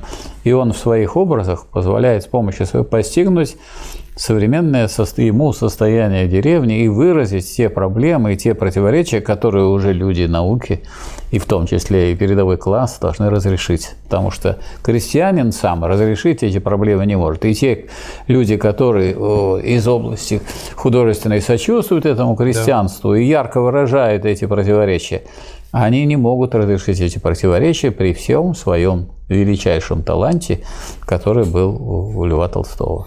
И, и не надо это смешивать, это разные ипостаси. Но, к сожалению, большинство людей не владеют диалектикой, и поэтому для них наиболее понятным является язык образов. То поэтому вот... они вот, э, но этот язык образов, э, он присутствует и у представителей, так сказать, буржуазных позиций, у буржуазных да. писателей. И он, этот же язык образов, да. вот, скажем, присутствует у Шолохова. Да. И этот же язык образов присутствует и у Иванова.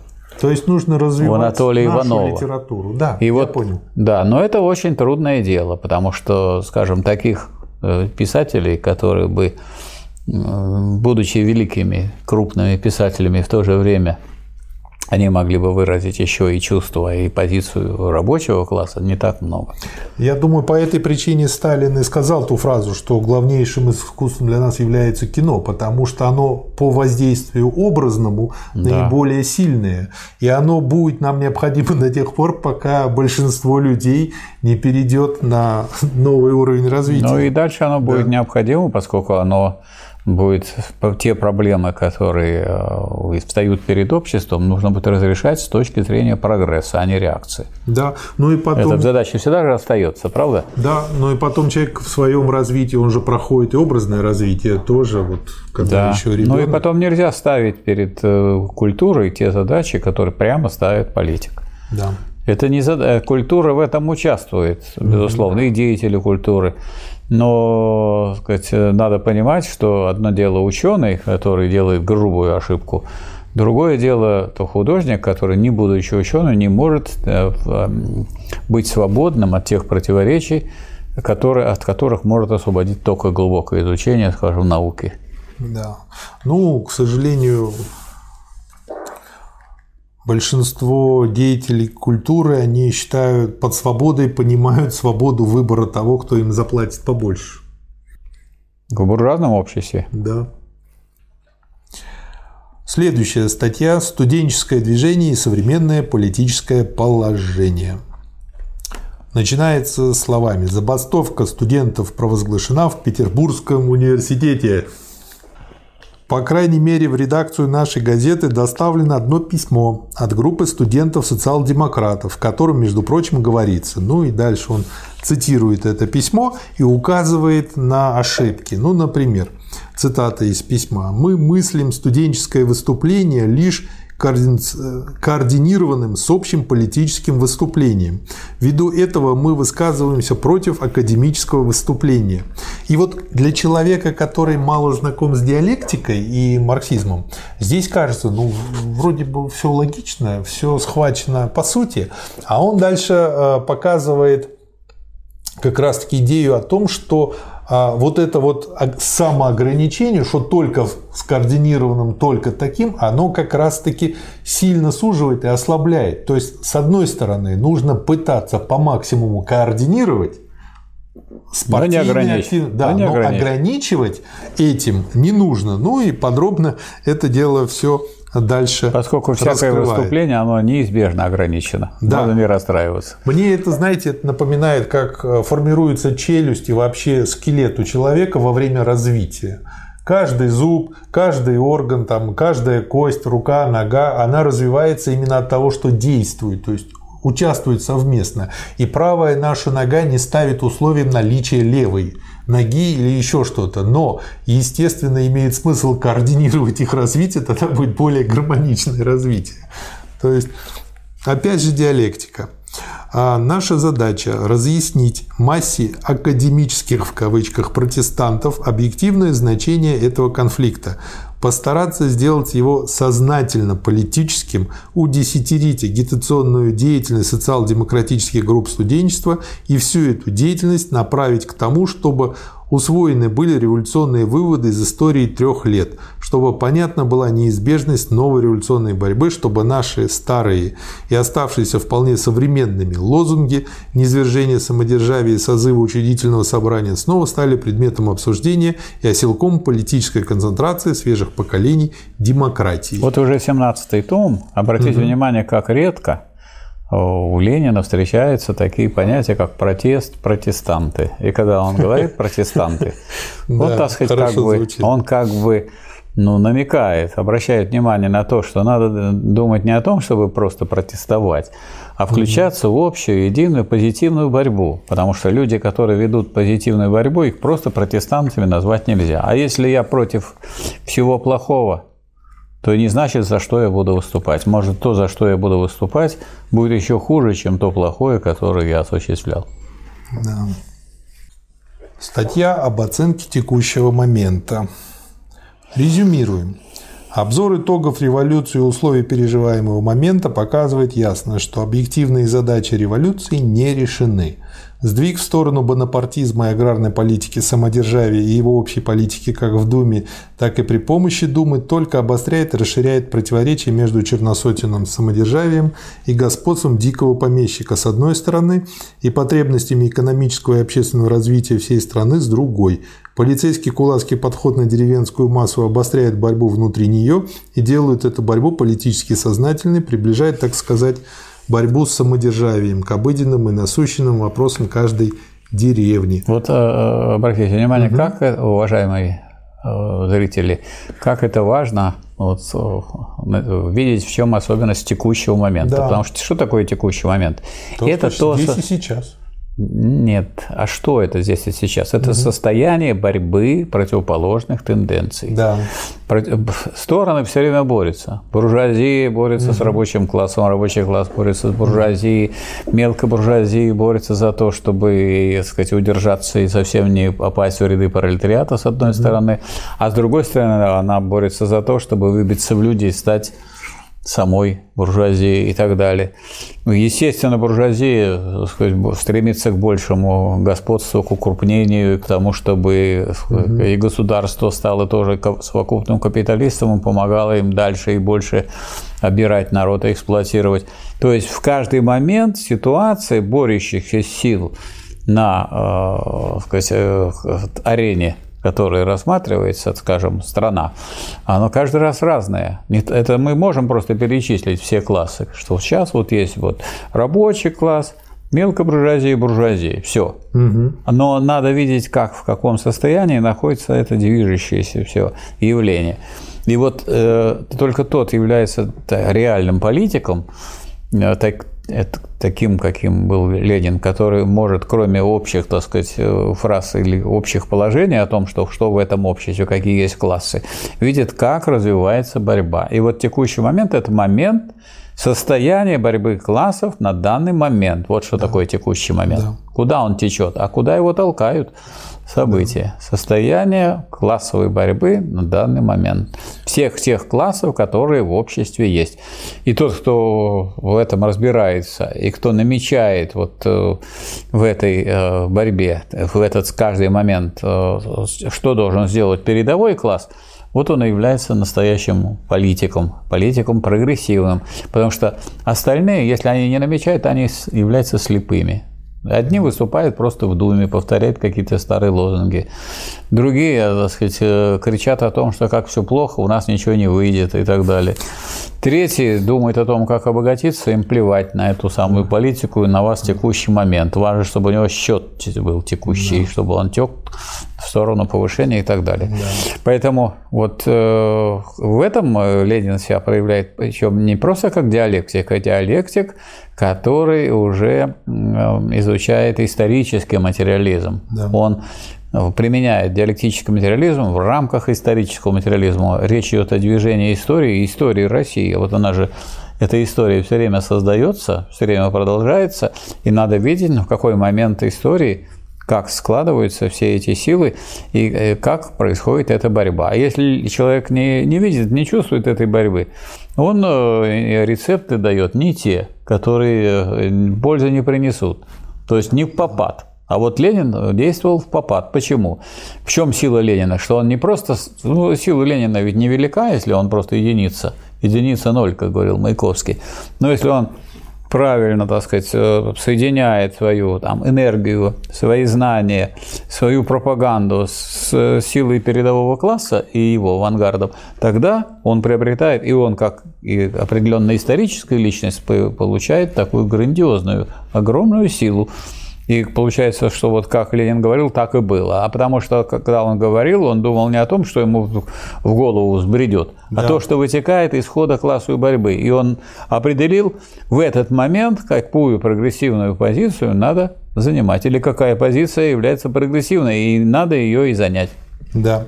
И вот э, после того, как он вот дает такое описание и анализ текущего момента, да. он не просто это дает, а он дальше говорит, что нужно делать. Наша да. задача теперь не в том, чтобы искусственно сочинять какие-то новые лозунги, вроде лозунга «Долой Думу» и вместо «Долой самодержавие», а в укреплении нелегальной партийной организации вопреки реакционному вою меньшевиков, хранящих ее, и в развитии широкой революционно-социал-демократической агитации, которая сплотит партию с массами пролетариата и мобилизует эти массы. Да, тем более, что вот, скажем, такие лозунги типа «долой» или «да здравствует». Ну, да здравствует, никто не против, или «долой» тоже никто не против, потому что из этого лозунга ничего еще не течет. Кто это будет интересно убирать «долой»? Кто это сделает? То это, если это рассматривать всерьез, это значит революция. Значит, надо к революции готовиться. От того, что я скажу, что долой, это значит меня освобождает от необходимости готовиться к этой революции. Революция представляет собой некоторое насилие революционное. Если вы не готовы к этому, то вы будете подавлены, и, сказать, и она будет утоплена в крови. Да. А, следующая статья по поводу двух писем. Мы печатаем в настоящем номере пролетариата, во-первых, письмо рабочего от Зависта, помещенное, помещенное в пятом номере рабочего знамени, с примечанием, что редакция не разделяет таких взглядов и рассматривает письмо как дискуссионную статью, и, во-вторых, письмо петербургского рабочего Михаила Томского, только что присланное в нашу газету.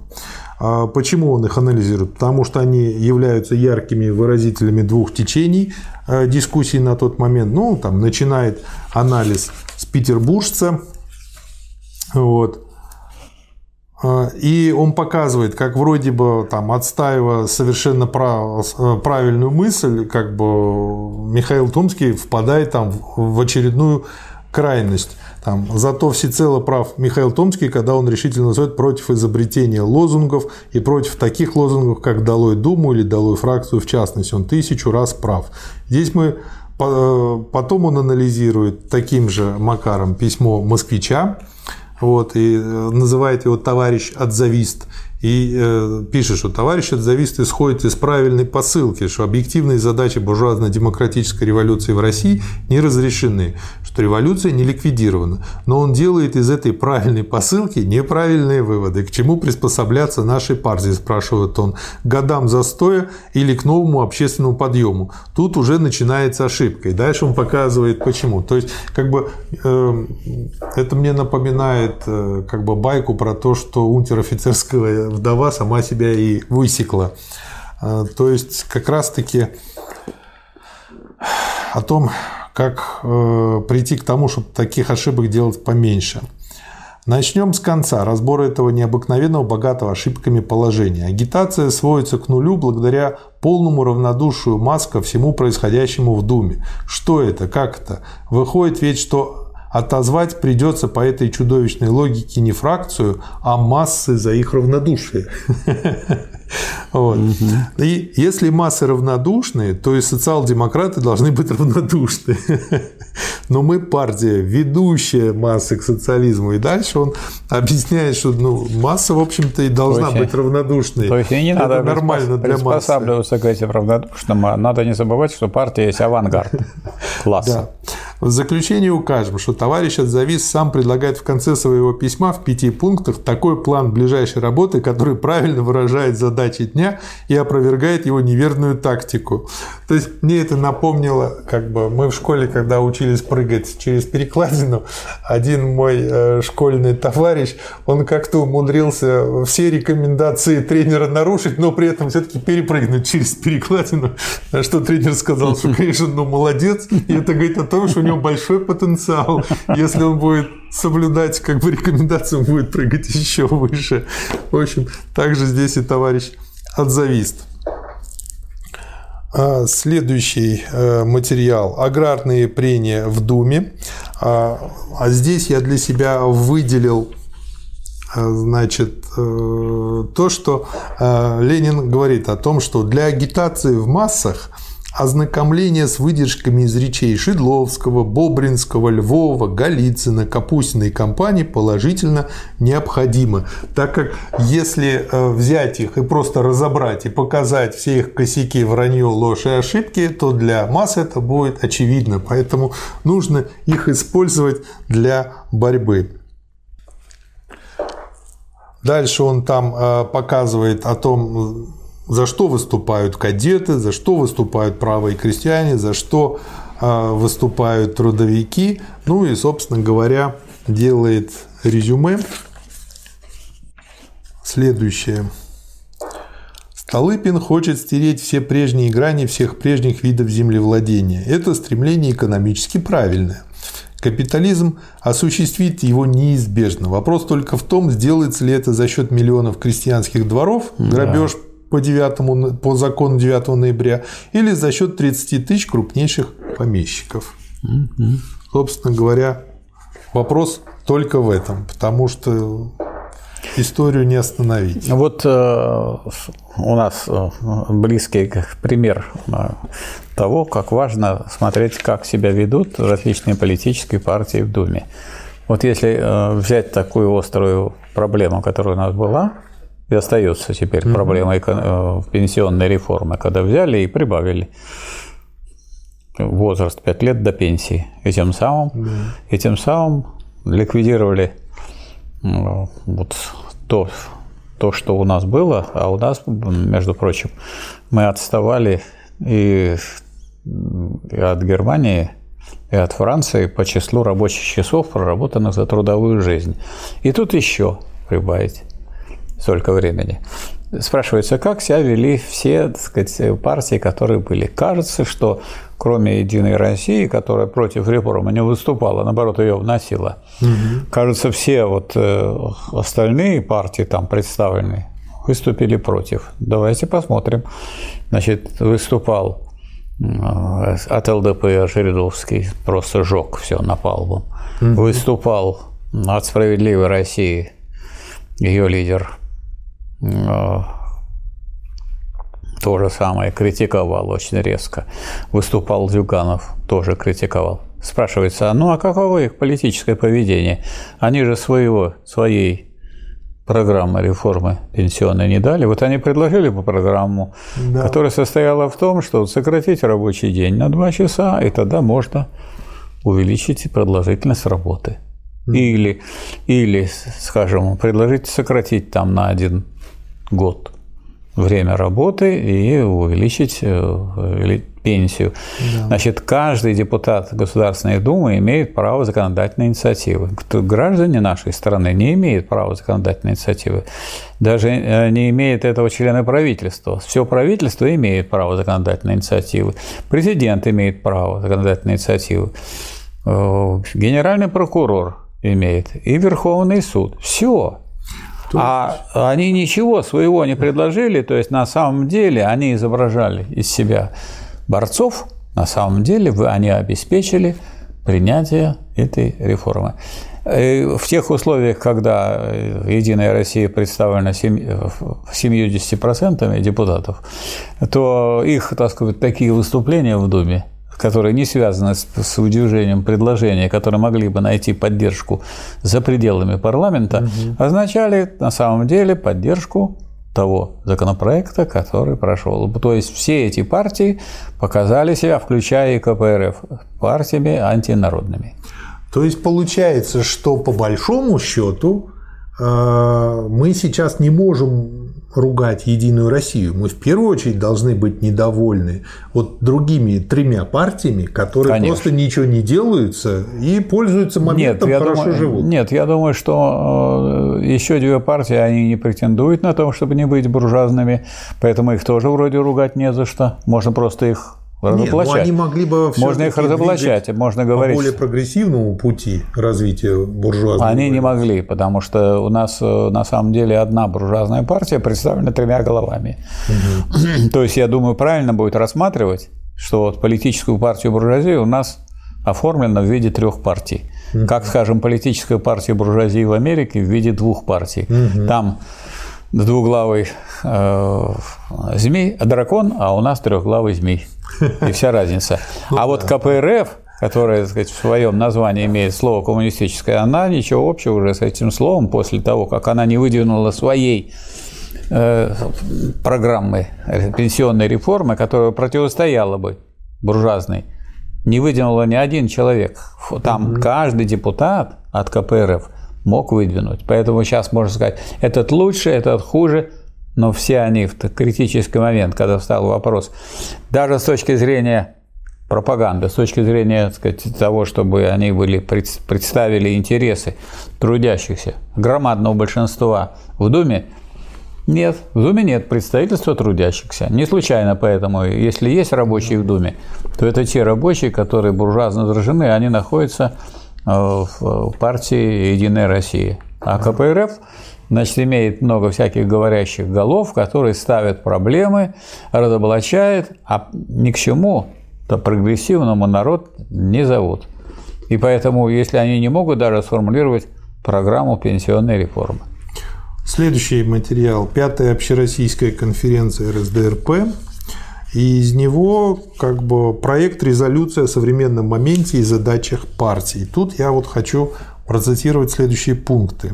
Вот опять, угу. как сложились сейчас как сложилась сейчас борьба на данный момент. Да. Политик должен каждый раз вот это состояние борьбы видеть и отображать. И каждый раз он должен ставить задачи. Если она повторяется задачи, значит, надо их и повторить. Да. Если ну, они 10 раз повторяются, может, 10 раз надо повторить, да. пока люди, так сказать, это, пока э, сама э, эта ситуация не разрешится борьбой. Да. Сначала идет описание, а потом, исходя из этого положения вещей, Всероссийская конференция РСДРП признает, что основными задачами партиями являются в настоящий момент следующие. То есть не от балды, вот мы решили и пойдем туда, а вот потому-то, потому-то, и еще, исходя из этого. И еще добавлю, что надо рассматривать не состояние в Думе, соотношение сил в Думе, да. а какая борьба происходит в стране да. и как она отражается в Думе это уже второе дело. Да. А вот э, как действовать партии в этих условиях с учетом такого соотношения сил, вот э, эта задача как раз идеологов. Да. Вот. И Ленин первая задача это. – разъяснение широким массам народа смысла и значения новейшей политики самодержавия и роли социал-социалистического пролетариата. Второе – всестороннее изучение и широкая популяризация опыта массовой борьбы 1905-1907 года. Третье. Укрепление РСДРП, как она сложилась в революционную эпоху. Поддержание традиции ее непримиримой борьбы как с самодержавием и реакционными классами, так и с буржуазным либерализмом. А потом четвертое, пятое и шестое. На очередь дня выдвигаются прежде всего длительная работа воспитания, организации и сплочения сознательных масс пролетариата. Вот. Затем в подчинении этой задачи необходимо распространение организационной работы на крестьянство и армию. То есть почему я обращаю внимание на эту резолюцию? Потому что она очень, в общем, то время похоже на нынешнее, и есть очень много похожего. А с другой стороны, у нас того, есть вот это новое, что сделала буржуазия. Она угу. пытается вот вытравить всякую постановку задач, других от задач, которые реализует буржуазия, и сказать, дать народу Э, возможность протестовать. Вы протестуйте сколько хотите. Мы будем делать, да, как а вы анекдоте про шарика. Да. да, вы протестуете. Поэтому надо понять, что, вот, скажем, этот протест – это некоторое бессмысленное действие состоит в том, чтобы выражать свою просто негативную оценку того, что делает активная сила другая. Никакой своей силы тут нет, никаких своих целей здесь нет, никаких задач здесь своих нет, никакой здесь своей борьбы нет. Это просто такое слепое отражение того, того что происходит. Ну, скажем, если э, сказать, э, поросенка режут, то он, естественно, кричит. Это протест. Да. Следующая очень интересная статья вот про ту вдову, которая сама себя высекла. Как социалисты-революционеры подводят итоги революции и как революция подвела итоги социалистам-революционерам. А, очень такая смачная фраза. История революции поделила нас с эсерами в спорном вопросе о мелкобуржуазности трудового крестьянства.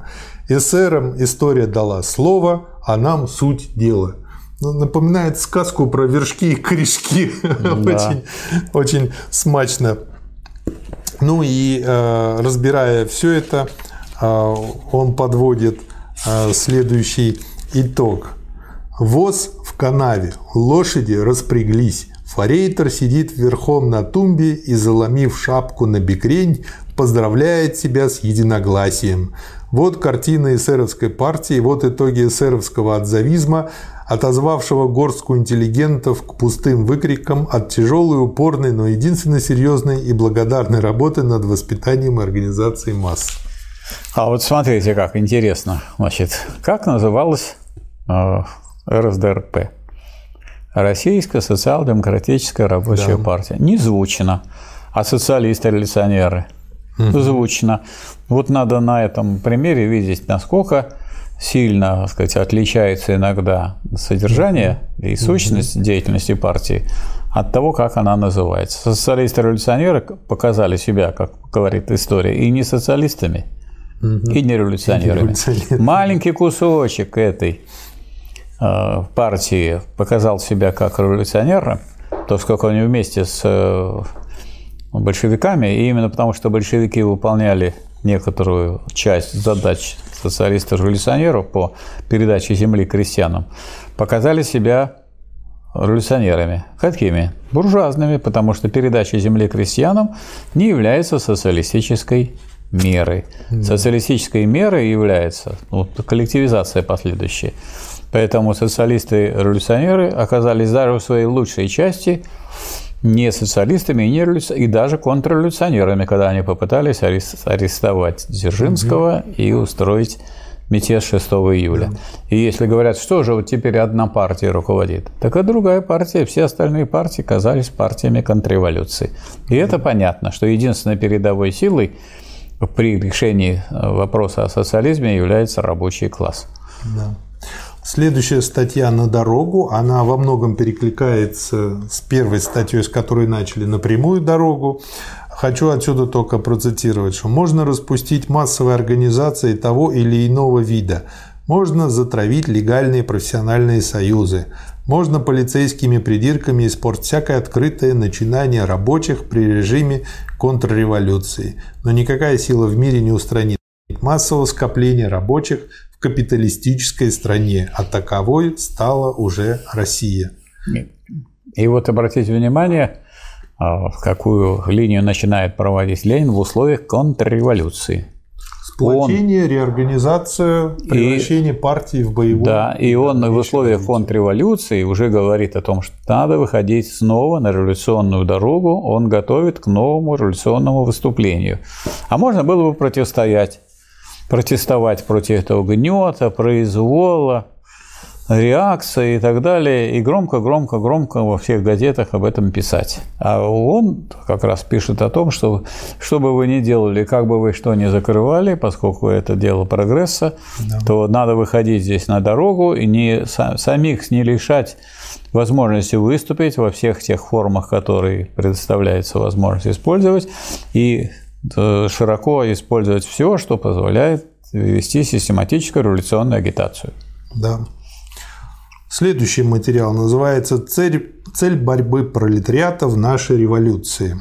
Чем он интересен? Тем, что он дает хронологию целей там, 1905 года, а, потом серед... начало его, потом середина 1905 года, потом 1906 год Стокгольмская, э, Стокгольмский съезд. Потом он дальше э, показывает суть разногласий. Сейчас между меньшевиками, меньшевиками и большевиками. Ну и э, в конце дает, собственно говоря, раскрыв все это, резюме.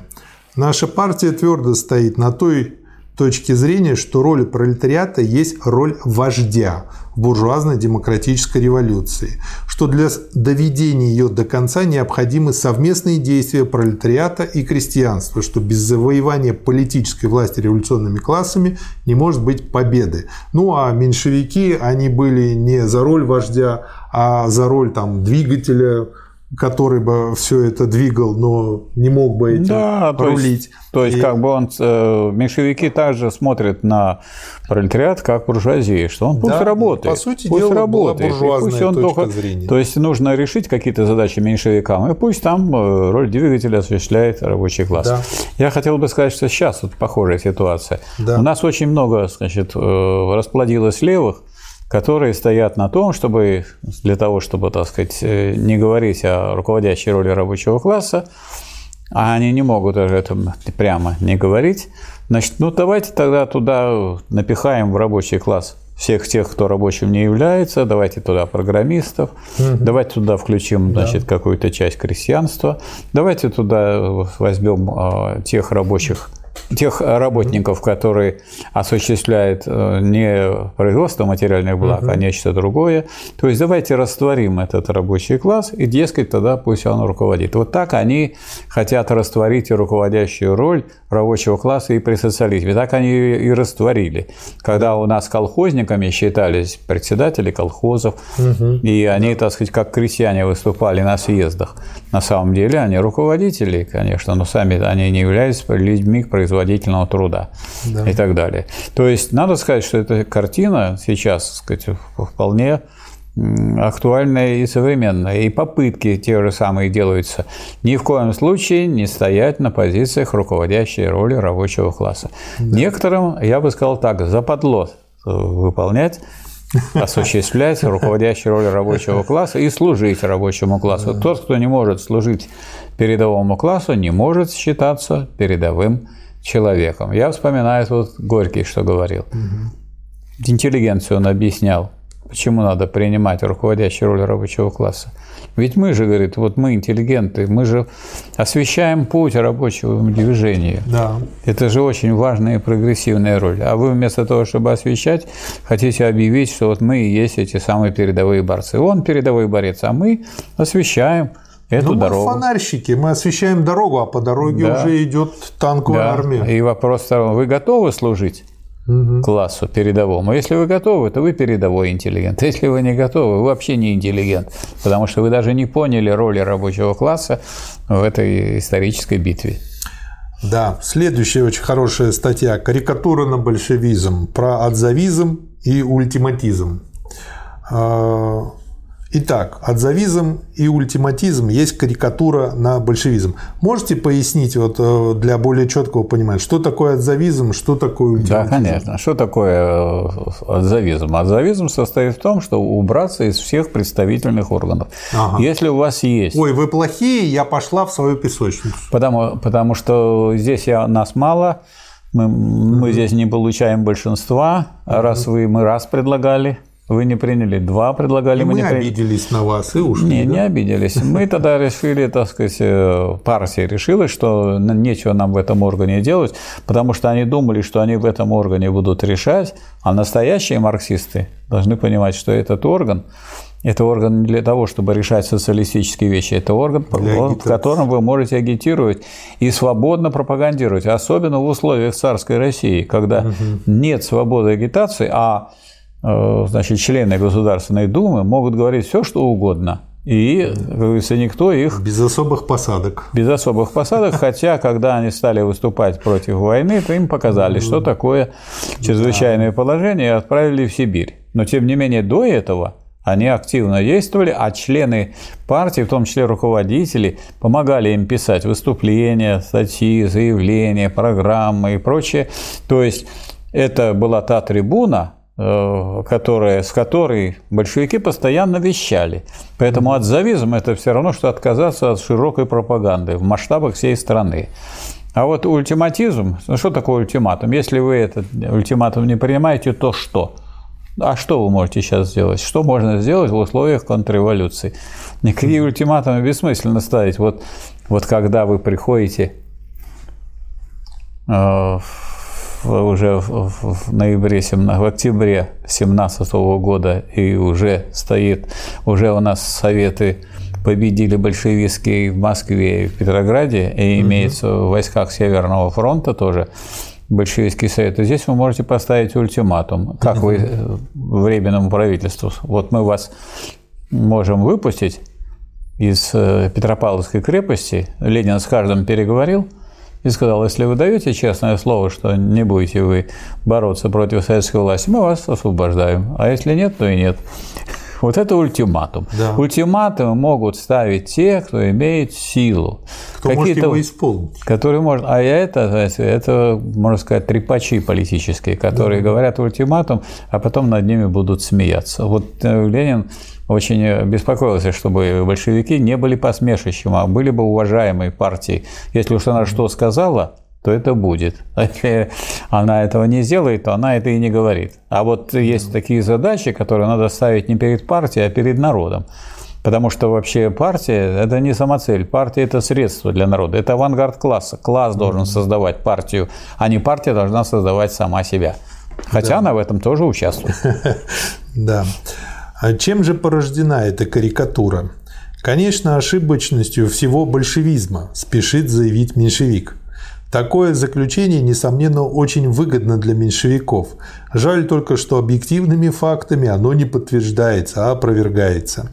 Эти объективные факты говорят о том, что в развитии не только большевизма, но и всего русского марксизма вообще был период карикатур на марксизм, и что русский марксизм окреп и вырос в борьбе с этой болезнью роста, болезнью расширения сферы своего влияния. Русский марксизм родился в начале 80-х годов прошлого века в трудах группы иммигрантов, группы освобождения труда. Но течением русской общественной мысли и составной частью рабочего движения марксизм в России стал лишь с половины 90-х годов прошлого века, когда началась волна марксистской литературы в России и социал-демократического рабочего движения. И что же, эта волна принесла карикатуру на марксизм в лице струвизма с одной стороны, рабочее дельчество экономизма с другой – Марксизм вырос и возмужал потому, что не прикрывал расхождение, не, диплома... не дипломатничал, как дипломатничают меньшевики по отношению к Маслову, Череванину, Кусковой, ну и другим э, коллегам, а вел и провел победоносный поход против карикатуры, порожденной печальными условиями русской жизни и, перелом в историческом развитии, и переломом в историческом развитии социализма в России. Вот, то есть, э, как бы если мы хотим, чтобы партия развивалась, всегда нужна открытая дискуссия. И эта дискуссия чревата Нет, дискуссия различными это вариантами карикатур. Недостаточно дискуссия. Но нужна борьба с чуждыми партии, явлениями в самой партии. Да. А если мы скажем просто дискуссия, ну и что, она и болтает, и болтает, и болтает, и болтает, я думаю, это недостаточно. Согласен. Борьба. Борьба бывает идеологическая. Без идеологической борьбы, в том числе внутри партии, не обойтись. И если люди, так сказать, которые внутри партии не сдаются в этой борьбе, и которые занимают антипартийную позицию и хотят заниматься в партии, остается один путь – освобождаться. Поэтому большевистская партия демонстрировала многократно, исключая из своих рядов тех, кто угу. сошел с дороги э, который должен э, осуществлять, который, по которой должен идти представитель передового класса. Следующая статья, на мой взгляд, очень актуальная. Почему? Потому что сейчас там ну, на каждом углу все кричат «левый поворот, левый поворот, левый поворот». Левение в кавычках буржуазии и задачи пролетариата. То есть, когда все буржуи начинают кричать про левый поворот, что должен делать пролетариат. Насторожиться. Да, потому что это очень опасно. Пресловутое левение буржуазии нашло свое выражение в политических шагах э, царского правительства и в думских выступлениях. Излюбленное лицо российского купечества и в то же время старая бюрократическая крыса господин Тимирязев назначен министром торговли и промышленности. 13 марта выступил в Думе с большой программной речью. Подобные речи министров называются во всех черносотенно-буржуазных и просто буржуазных парламентах мира программными речами исключительно для ради важности. Ну, это вот как у нас, все время, каждый раз выдвигается программа, но потом почему-то забывают ее делать. И они забывают сказать, что раз они забыли сделать, значит, что была не программа. Нет, а программа... просто так болтология. Почему? Программа. И программа лжи. Программа хорошая, а плана не было. Да. Программа, вообще говоря, программа это намерение. Да. Чтобы, а программа э, чем отличается от простого? Это сложное намерение, что надо бы сделать вот это, а потом вот это, а за этим вот это, а потом вот это. То есть программа это некоторая последовательность действий. Но э, никакого обязательства эти делать нет. Поэтому у нас и получается, что у нас сегодня есть вот закон о стратегическом планировании, который объявлен, что да. есть такой закон. А под стратегическим планированием, что понимается, составление всякого рода программ, наметок. Да. Нет директивности, то есть обязательности. Да. Если нет обязательности выполнения этапов этой программы, это не план. Да. Ну и дальше он э, как бы разбирает этот вопрос и показывает, в общем-то, очень четко следующую мысль.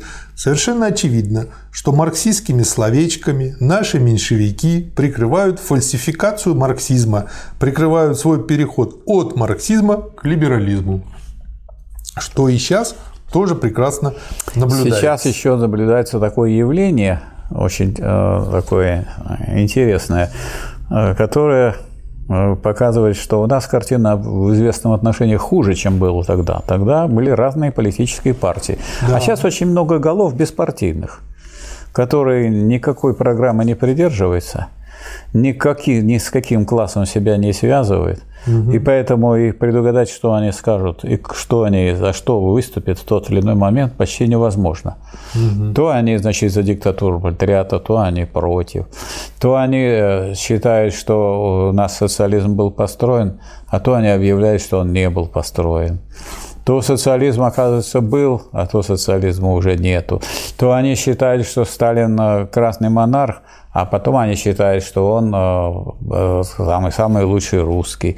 А еще они считают, что он еще кто-нибудь, но только не вождь и не руководитель партии рабочего класса. И, между прочим, такой, который никогда не подписывался даже генеральный секретарь. Можете открыть 18 томов собрания сочинений Сталина, вы не найдете ни одного документа, я это вот как свидетель, прочитавший все эти 18 томов, говорю, где бы он подписался генеральный секретарь. А у нас, кстати, кого только нету, каких только руководителей. И поэтому на самом деле вот у нас есть много личностей, которые вокруг себя создали известный культ вроде Жириновского, везде выступают, что-то говорят и так далее. А Сталин делал дело в интересах рабочего класса, и в этом разница. Да, сейчас культов много, личностей нет. да, и то, что вы, вы говорили, мне напомнило ситуацию. Я читал протокол 1937 года, и там был, э, это были открытые судебные процессы, да. на которые могли приходить люди. Протоколы публиковались в открытой печати, как бы да. где сейчас э, вот это все в нашем, так сказать, открытом обществе. Вот. И там был один персонаж, Э, которого допрашивают, он то ли 40, то ли 50 раз менял паспорт, как его зовут, фамилию, и потом он так и не смог объяснить, для чего он это делал. Вот, вот я думаю, сейчас точно так же. И я то... хочу сказать, что у нас нашлись писатели, которые в, в своих книгах опубликовали эти все материалы с 1937 года. Старикова поэтому теперь... имеете в виду? Нет, э, я сейчас просто забыл, как его зовут, но книги я помню.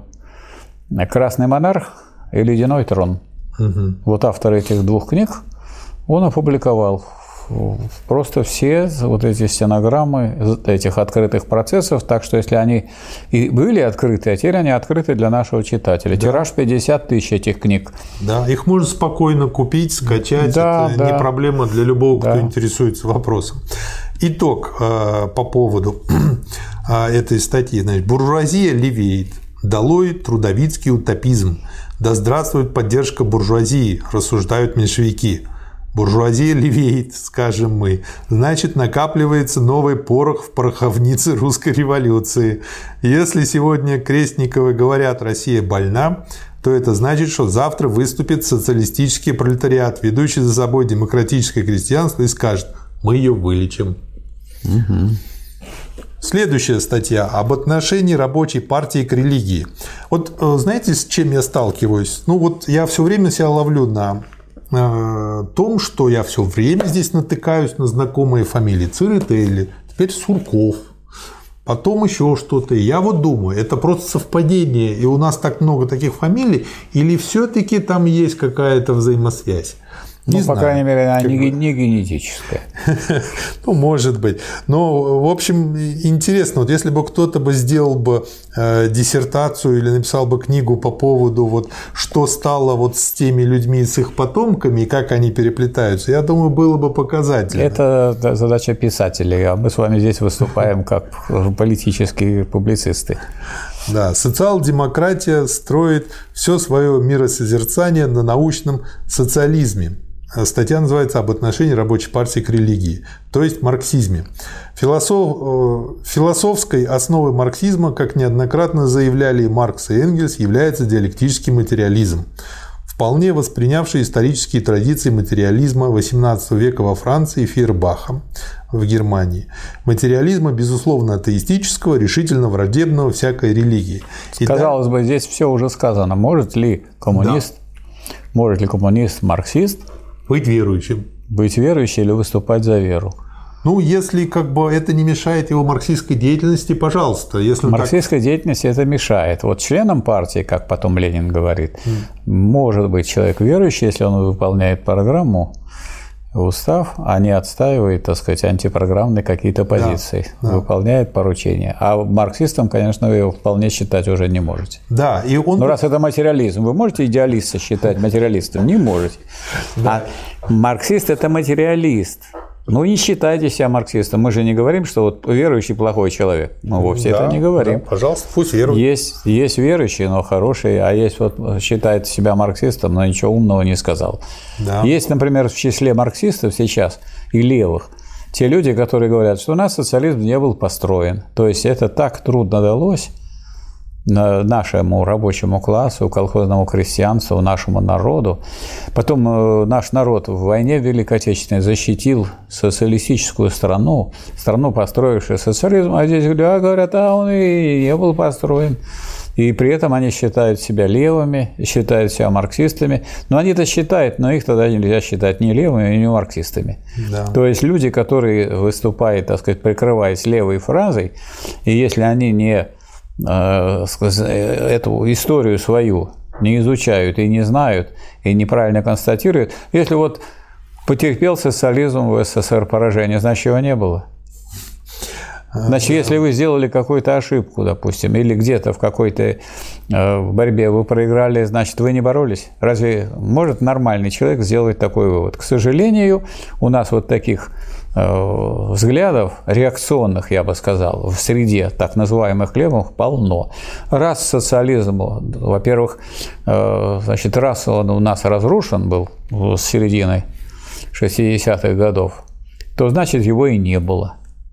Почему? А потому что это что-то неразрушаемое. Нет, социализм разрушаемый. И коммунизм полный разрушаемый. От него можно уйти обратно к социализму. Да и капитализм все время разрушается. И капитализм, вот нет, капитализм, он, с одной стороны, разрушается, но он просто в феодализм не может превратиться в силу того, что сам э, капитализм – это товарное хозяйство, он на товарности построен. Как вы можете э, разрушить то, что построено как раз на индивидуальной и частной собственности? То есть это невозможно. и так были, они просто перетасовываются. Да, да они перетасовывают. Можно из них из этих составлять такие большие, так сказать, какие-то крупные фигуры и так далее. Потом ну, вы рассыпетесь, но эти все равно из этих кубиков опять будут складываться новые.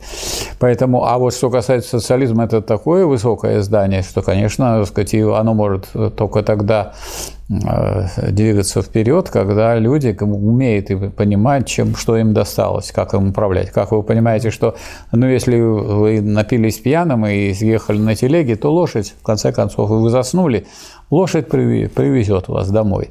Но если вы сели на самолет, там, суперджет, и стали обсуждать прямо в кабине с э, тем, кто хочет его купить, как, так сказать, по какой цене его купить, то ваш суперджет может врезаться в гору, как и произошло. И после этого, скажем, перспективы продажи этого самолета оказались весьма сомнительны. Поэтому вот это надо иметь в виду насчет того, Э, что так, в чем может проявляться себя реакционность. Да. Религия есть опиум народа. Это изречение Маркса есть краеугольный камень всего мира созерцания марксизма в вопросе о религии. А, Энгельс э, сделал это в форме заявления, нарочно, э, нарочно им подчеркнутого, что социал-демократия считает религию частным делом по отношению к государству – выделена э, фраза Но по не по отношению к, к самой а партии. Отнюдь не по отношению к себе, не по отношению к марксизму, не по отношению к рабочей партии. Нет, а вот, э, скажем, если я верующий, так надо, чтобы это Бог же должен решить, как сделать, улучшить жизнь. Правильно? Вот. Можно вот э, я скажу, как я понял.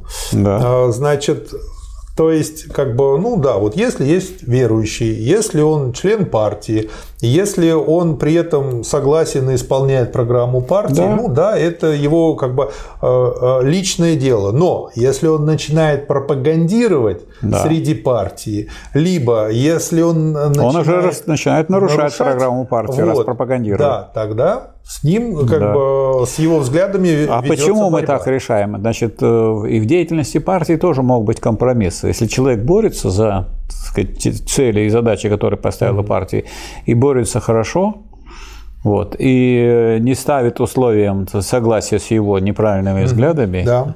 и он не выступает против программы, то глядя нас спрашивали, а может ли верующий быть членом партии? Может, если да. он отвечает тем требованиям, которые предъявляются к партии. И, может быть, он в этой борьбе и живет свои да. религиозные установки. Почему? Потому что религия – это есть выражение слабости. Человек сказать, чувствует ситуацию, считает она безнадежная, Страх. что если да. кто-то и может помочь, то только Бог. Да. А если он становится социал-демократом, то он-то начинает петь, что никто не даст нам избавления. Ни царь, ни бог и ни герой. Ни бог, ни царь и ни герой. Да. Добьемся мы освобождения своей собственной рукой. И давайте мы решим, если вот те, кто добивается освобождения собственной рекой, это социал-демократы. И это марксисты, только не такие марксисты, которые оторваны от практики, а которые говорят марксистские фразы, являются там, э, э, пишут что-то в блогах, выступают в интернете, а те, которые связаны с борьбой рабочего класса. А э, если считаете, что Бог нас избавит, ну тогда давайте, Бог, он же все решает и все делает, надо сидеть и ждать что будет. Да. А если у вас ничего не получилось, и вы, обне... и вы нищаете, значит, такова воля Божья. А если еще и хуже стало, так тем более такова воля Божья. Очень интересная статья. Очень Это оправдание вообще социального, национального и другого гнета. Да. Марксист должен быть материалистом, то есть врагом религии, но материалистом диалектическим, то есть ставящим дело борьбы с религией не абстрактно, не на почву отвлеченной, чисто теоретической, всегда о себе равной проповеди, а конкретно на почву классовой борьбы, идущей на деле и воспитывающей массы больше всего и лучше всего. То есть, если вы э, сказать, ставите какие-то задачи перед собой, так что выше, борьба с религией или борьба с рабочим классом. Это частная задача. Да. А вот борьба рабочего класса за освобождение, она и помогает ему изживать религиозность. Да. И э, дальше он подробно все это расписывает. Очень рекомендую почитать.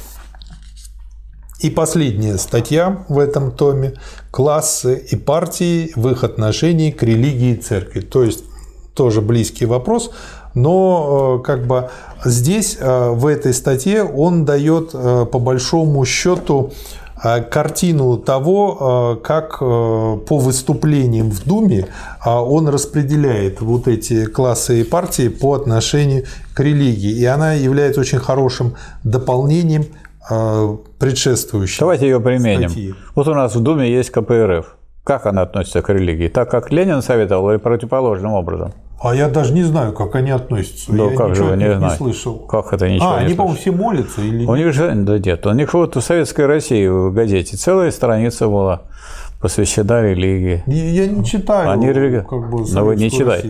Нет, Поэтому вы сейчас знаю. уже выступаете как представитель, вы прочитали уже столько томов Ленина, знаете, как надо относиться к религии. Теперь обратите внимание, что у нас есть целая партия, которая называет себя коммунистической и которая систематически пропагандирует религию.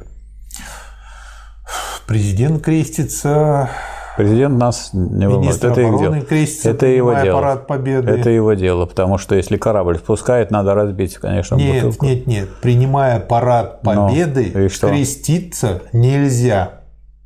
Ну вот вы сразу. Вот я вам, так сказать, про ту партию, которая себя изображает как бы коммунистической. А они мне а не они интересны. Не, а мне, наконец-то, вот не интересны те партии, которые не являются партиями рабочего класса. Это их дело, а это нормально. Они как раз и должны пропагандировать религию. Потому что Бог вас спасет, а вовсе не реформа. И если реформа плохая, то Бог ее сделает хорошей. А вот та партия, которая объявляет, что она коммунистическая, она обманна пользуются этим званием. Потому что если вы зовете людей не к борьбе, а к тому, чтобы вы склонили руки так сказать, перед Божьей волей, так ведь на все воля Божья. Если мы и не верующие, то мы ваши припевы, припевы знаем, и знаем, что раз на все воля Божья, то если вам понизили зарплату, значит, такова воля Божья. Михаил Васильевич. Надо согнуться и принять. Михаил Васильевич, не беспокойтесь, для них в аду, помимо капиталистического, еще сделали нас не, интерес... нас не интересует, что у них будет. Нас интересует, что будет с народом. Если люди к народу говорят «смиритесь», об этом смысле, смысл религиозности, потому что в религии говорит, что вам там будет хорошо. Ну, да. а вы же понимаете, что, э, как в свое время э, написано было, что даже а, где в Библии написано, что легче верблюду пройти, пройти через, через игольное ушко, чем богатому попасть в рай. Значит, вы понимаете, как тяжело богатым. Поэтому пусть здесь у них будет рай на земле, пусть у них здесь будет богатство, они тут будут прекрасно, них же там не будет в раю. А у вас надо все забрать. Почему? Потому что вам там будет вечная, прекрасная жизнь, вечная. И вам жалко для этих богатых, которым предстоит потом мучиться в аду? знаете, я бы при виде Это такой картины наоборот бы э, плюнул бы на все и попытался бы здесь бы стать марксистом. Почему? Потому что представьте, вечная жизнь и 200 девственниц, они поначалу хороши, а потом всю вечную жизнь тебя будут эти 200 девственниц ничего подобного жить с тобой Ленин, Ничего подобного Ленин, 200 жен. Ничего подобного Ленин, Ленин не пишет, не надо заниматься валигаризацией марксизма. Как назовем том, Михаил Васильевич? Вообще, можно было назвать на дорогу. На дорогу. Да. На дорогу или на дорожку? Нет, на дорогу. Выход на дорогу. Выход, Выход на из, дорогу. из контрреволюции на дорогу. Да, тогда выход на дорогу. Да. Хорошо. По-моему, очень хороший. Потому что на пути к революции еще рано, а вот надо еще выйти, выйти из этого положения. Блуждает, блуждает, и партия в том числе блуждает. Многие члены партии в связи с вот этим, этим кризисом, с реакцией. А нужно выйти на дорогу, нужно прямой дорогой идти. Поэтому и религия здесь. Да. Вот. А религия почему стала актуальной? Вот товарищ, это вы в следующем уже будете читать томе. Вот у нас э, один из известных Луначарский Мгм. занялся не только богоискательством, но и богостроительством. О, То есть реакция дошла настолько глубоко, что она проник, стала проникать и в ряды ну, вполне честных таких э, сторонников рабочей партии, членов ее, и, можно сказать, даже вождей. И Ленин поэтому сказал, нет, ну это, это не ограничишься это целой статьей. Ему пришлось ему заняться очень серьезно философией и не просто сказать, что надо стоять на позициях диалектического материализма, а разобрать этот вопрос так, чтобы либо товарищи, так сказать, все-таки встанут на дорогу, а они, так сказать, они не пойдут в церковь, а встанут на дорогу борьбы, либо они перестанут быть товарищами. И он, мне кажется, той книгой, которой, ну, вот считайте, мы анонс сделаем на следующий раз, он этой книгой этого добился. То есть те люди, которые переболели этим, в том числе и Луначарский, он же потом был министром у да, нас культуры. иммунитет появляется. Иммунитет появился. То есть многие товарищи э, от этого избавились, и они снова, так сказать, э, встали в строй, можно сказать. А это же большая проблема, что где вы найдете таких людей, которые настолько являются цельными, Мгм. каким был Ленин, и каким были Маркс и Энгельс. То есть это редкость. Это редкость. А вот хороших людей очень много, а хорошие люди – люди не без недостатков, а с недостатками. Если вы будете искать только людей без недостатков, вы не только партию не создадите, вы кружка не создадите никакого. Поэтому, поэтому партия – это кулак миллионоглавый, как писал Маяковский, из голосов сплетенный, тихих и тонких. От нее лопается укрепление врага, как от барабанного боя перепонки. Но она сплетается, вот это вот, эта партия из голосов тихих и тонких. Поэтому с- э, из простых людей состоит со своими противоречиями и недостатками. И потом дальше вот Сталин говорил, что вот мы не можем написать, что член партии – это тот, кто понимает программу. Давайте напишем, что он признает программу, а в ходе борьбы вместе с другими членами партии он постепенно глубины эти, связанные с изучением вот ленинизма, он будет осваивать, и тогда мы можем сказать, что вот эти члены партии понимают программу, а эти признают, но пока еще не вполне понимают.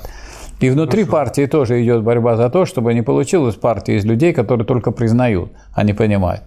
Вот сейчас мы находимся на таком этапе развития в связи с контрреволюцией, которая произошла в СССР и в России, что нам нужно людей, ну, просто тех, которые хотя бы прочитали Ленина, а еще не говоря уже о том, чтобы понимали. Но мы сразу должны сказать, что если вы будете читать хаотично в разнобой, то это будет не диалектическое понимание, потому что это не увязано с ходом, с развитием событий. Почему некоторые вещи повторяются у Ленина? В который раз я уже от вас слушаю эту самую Аграрную аграрную программу.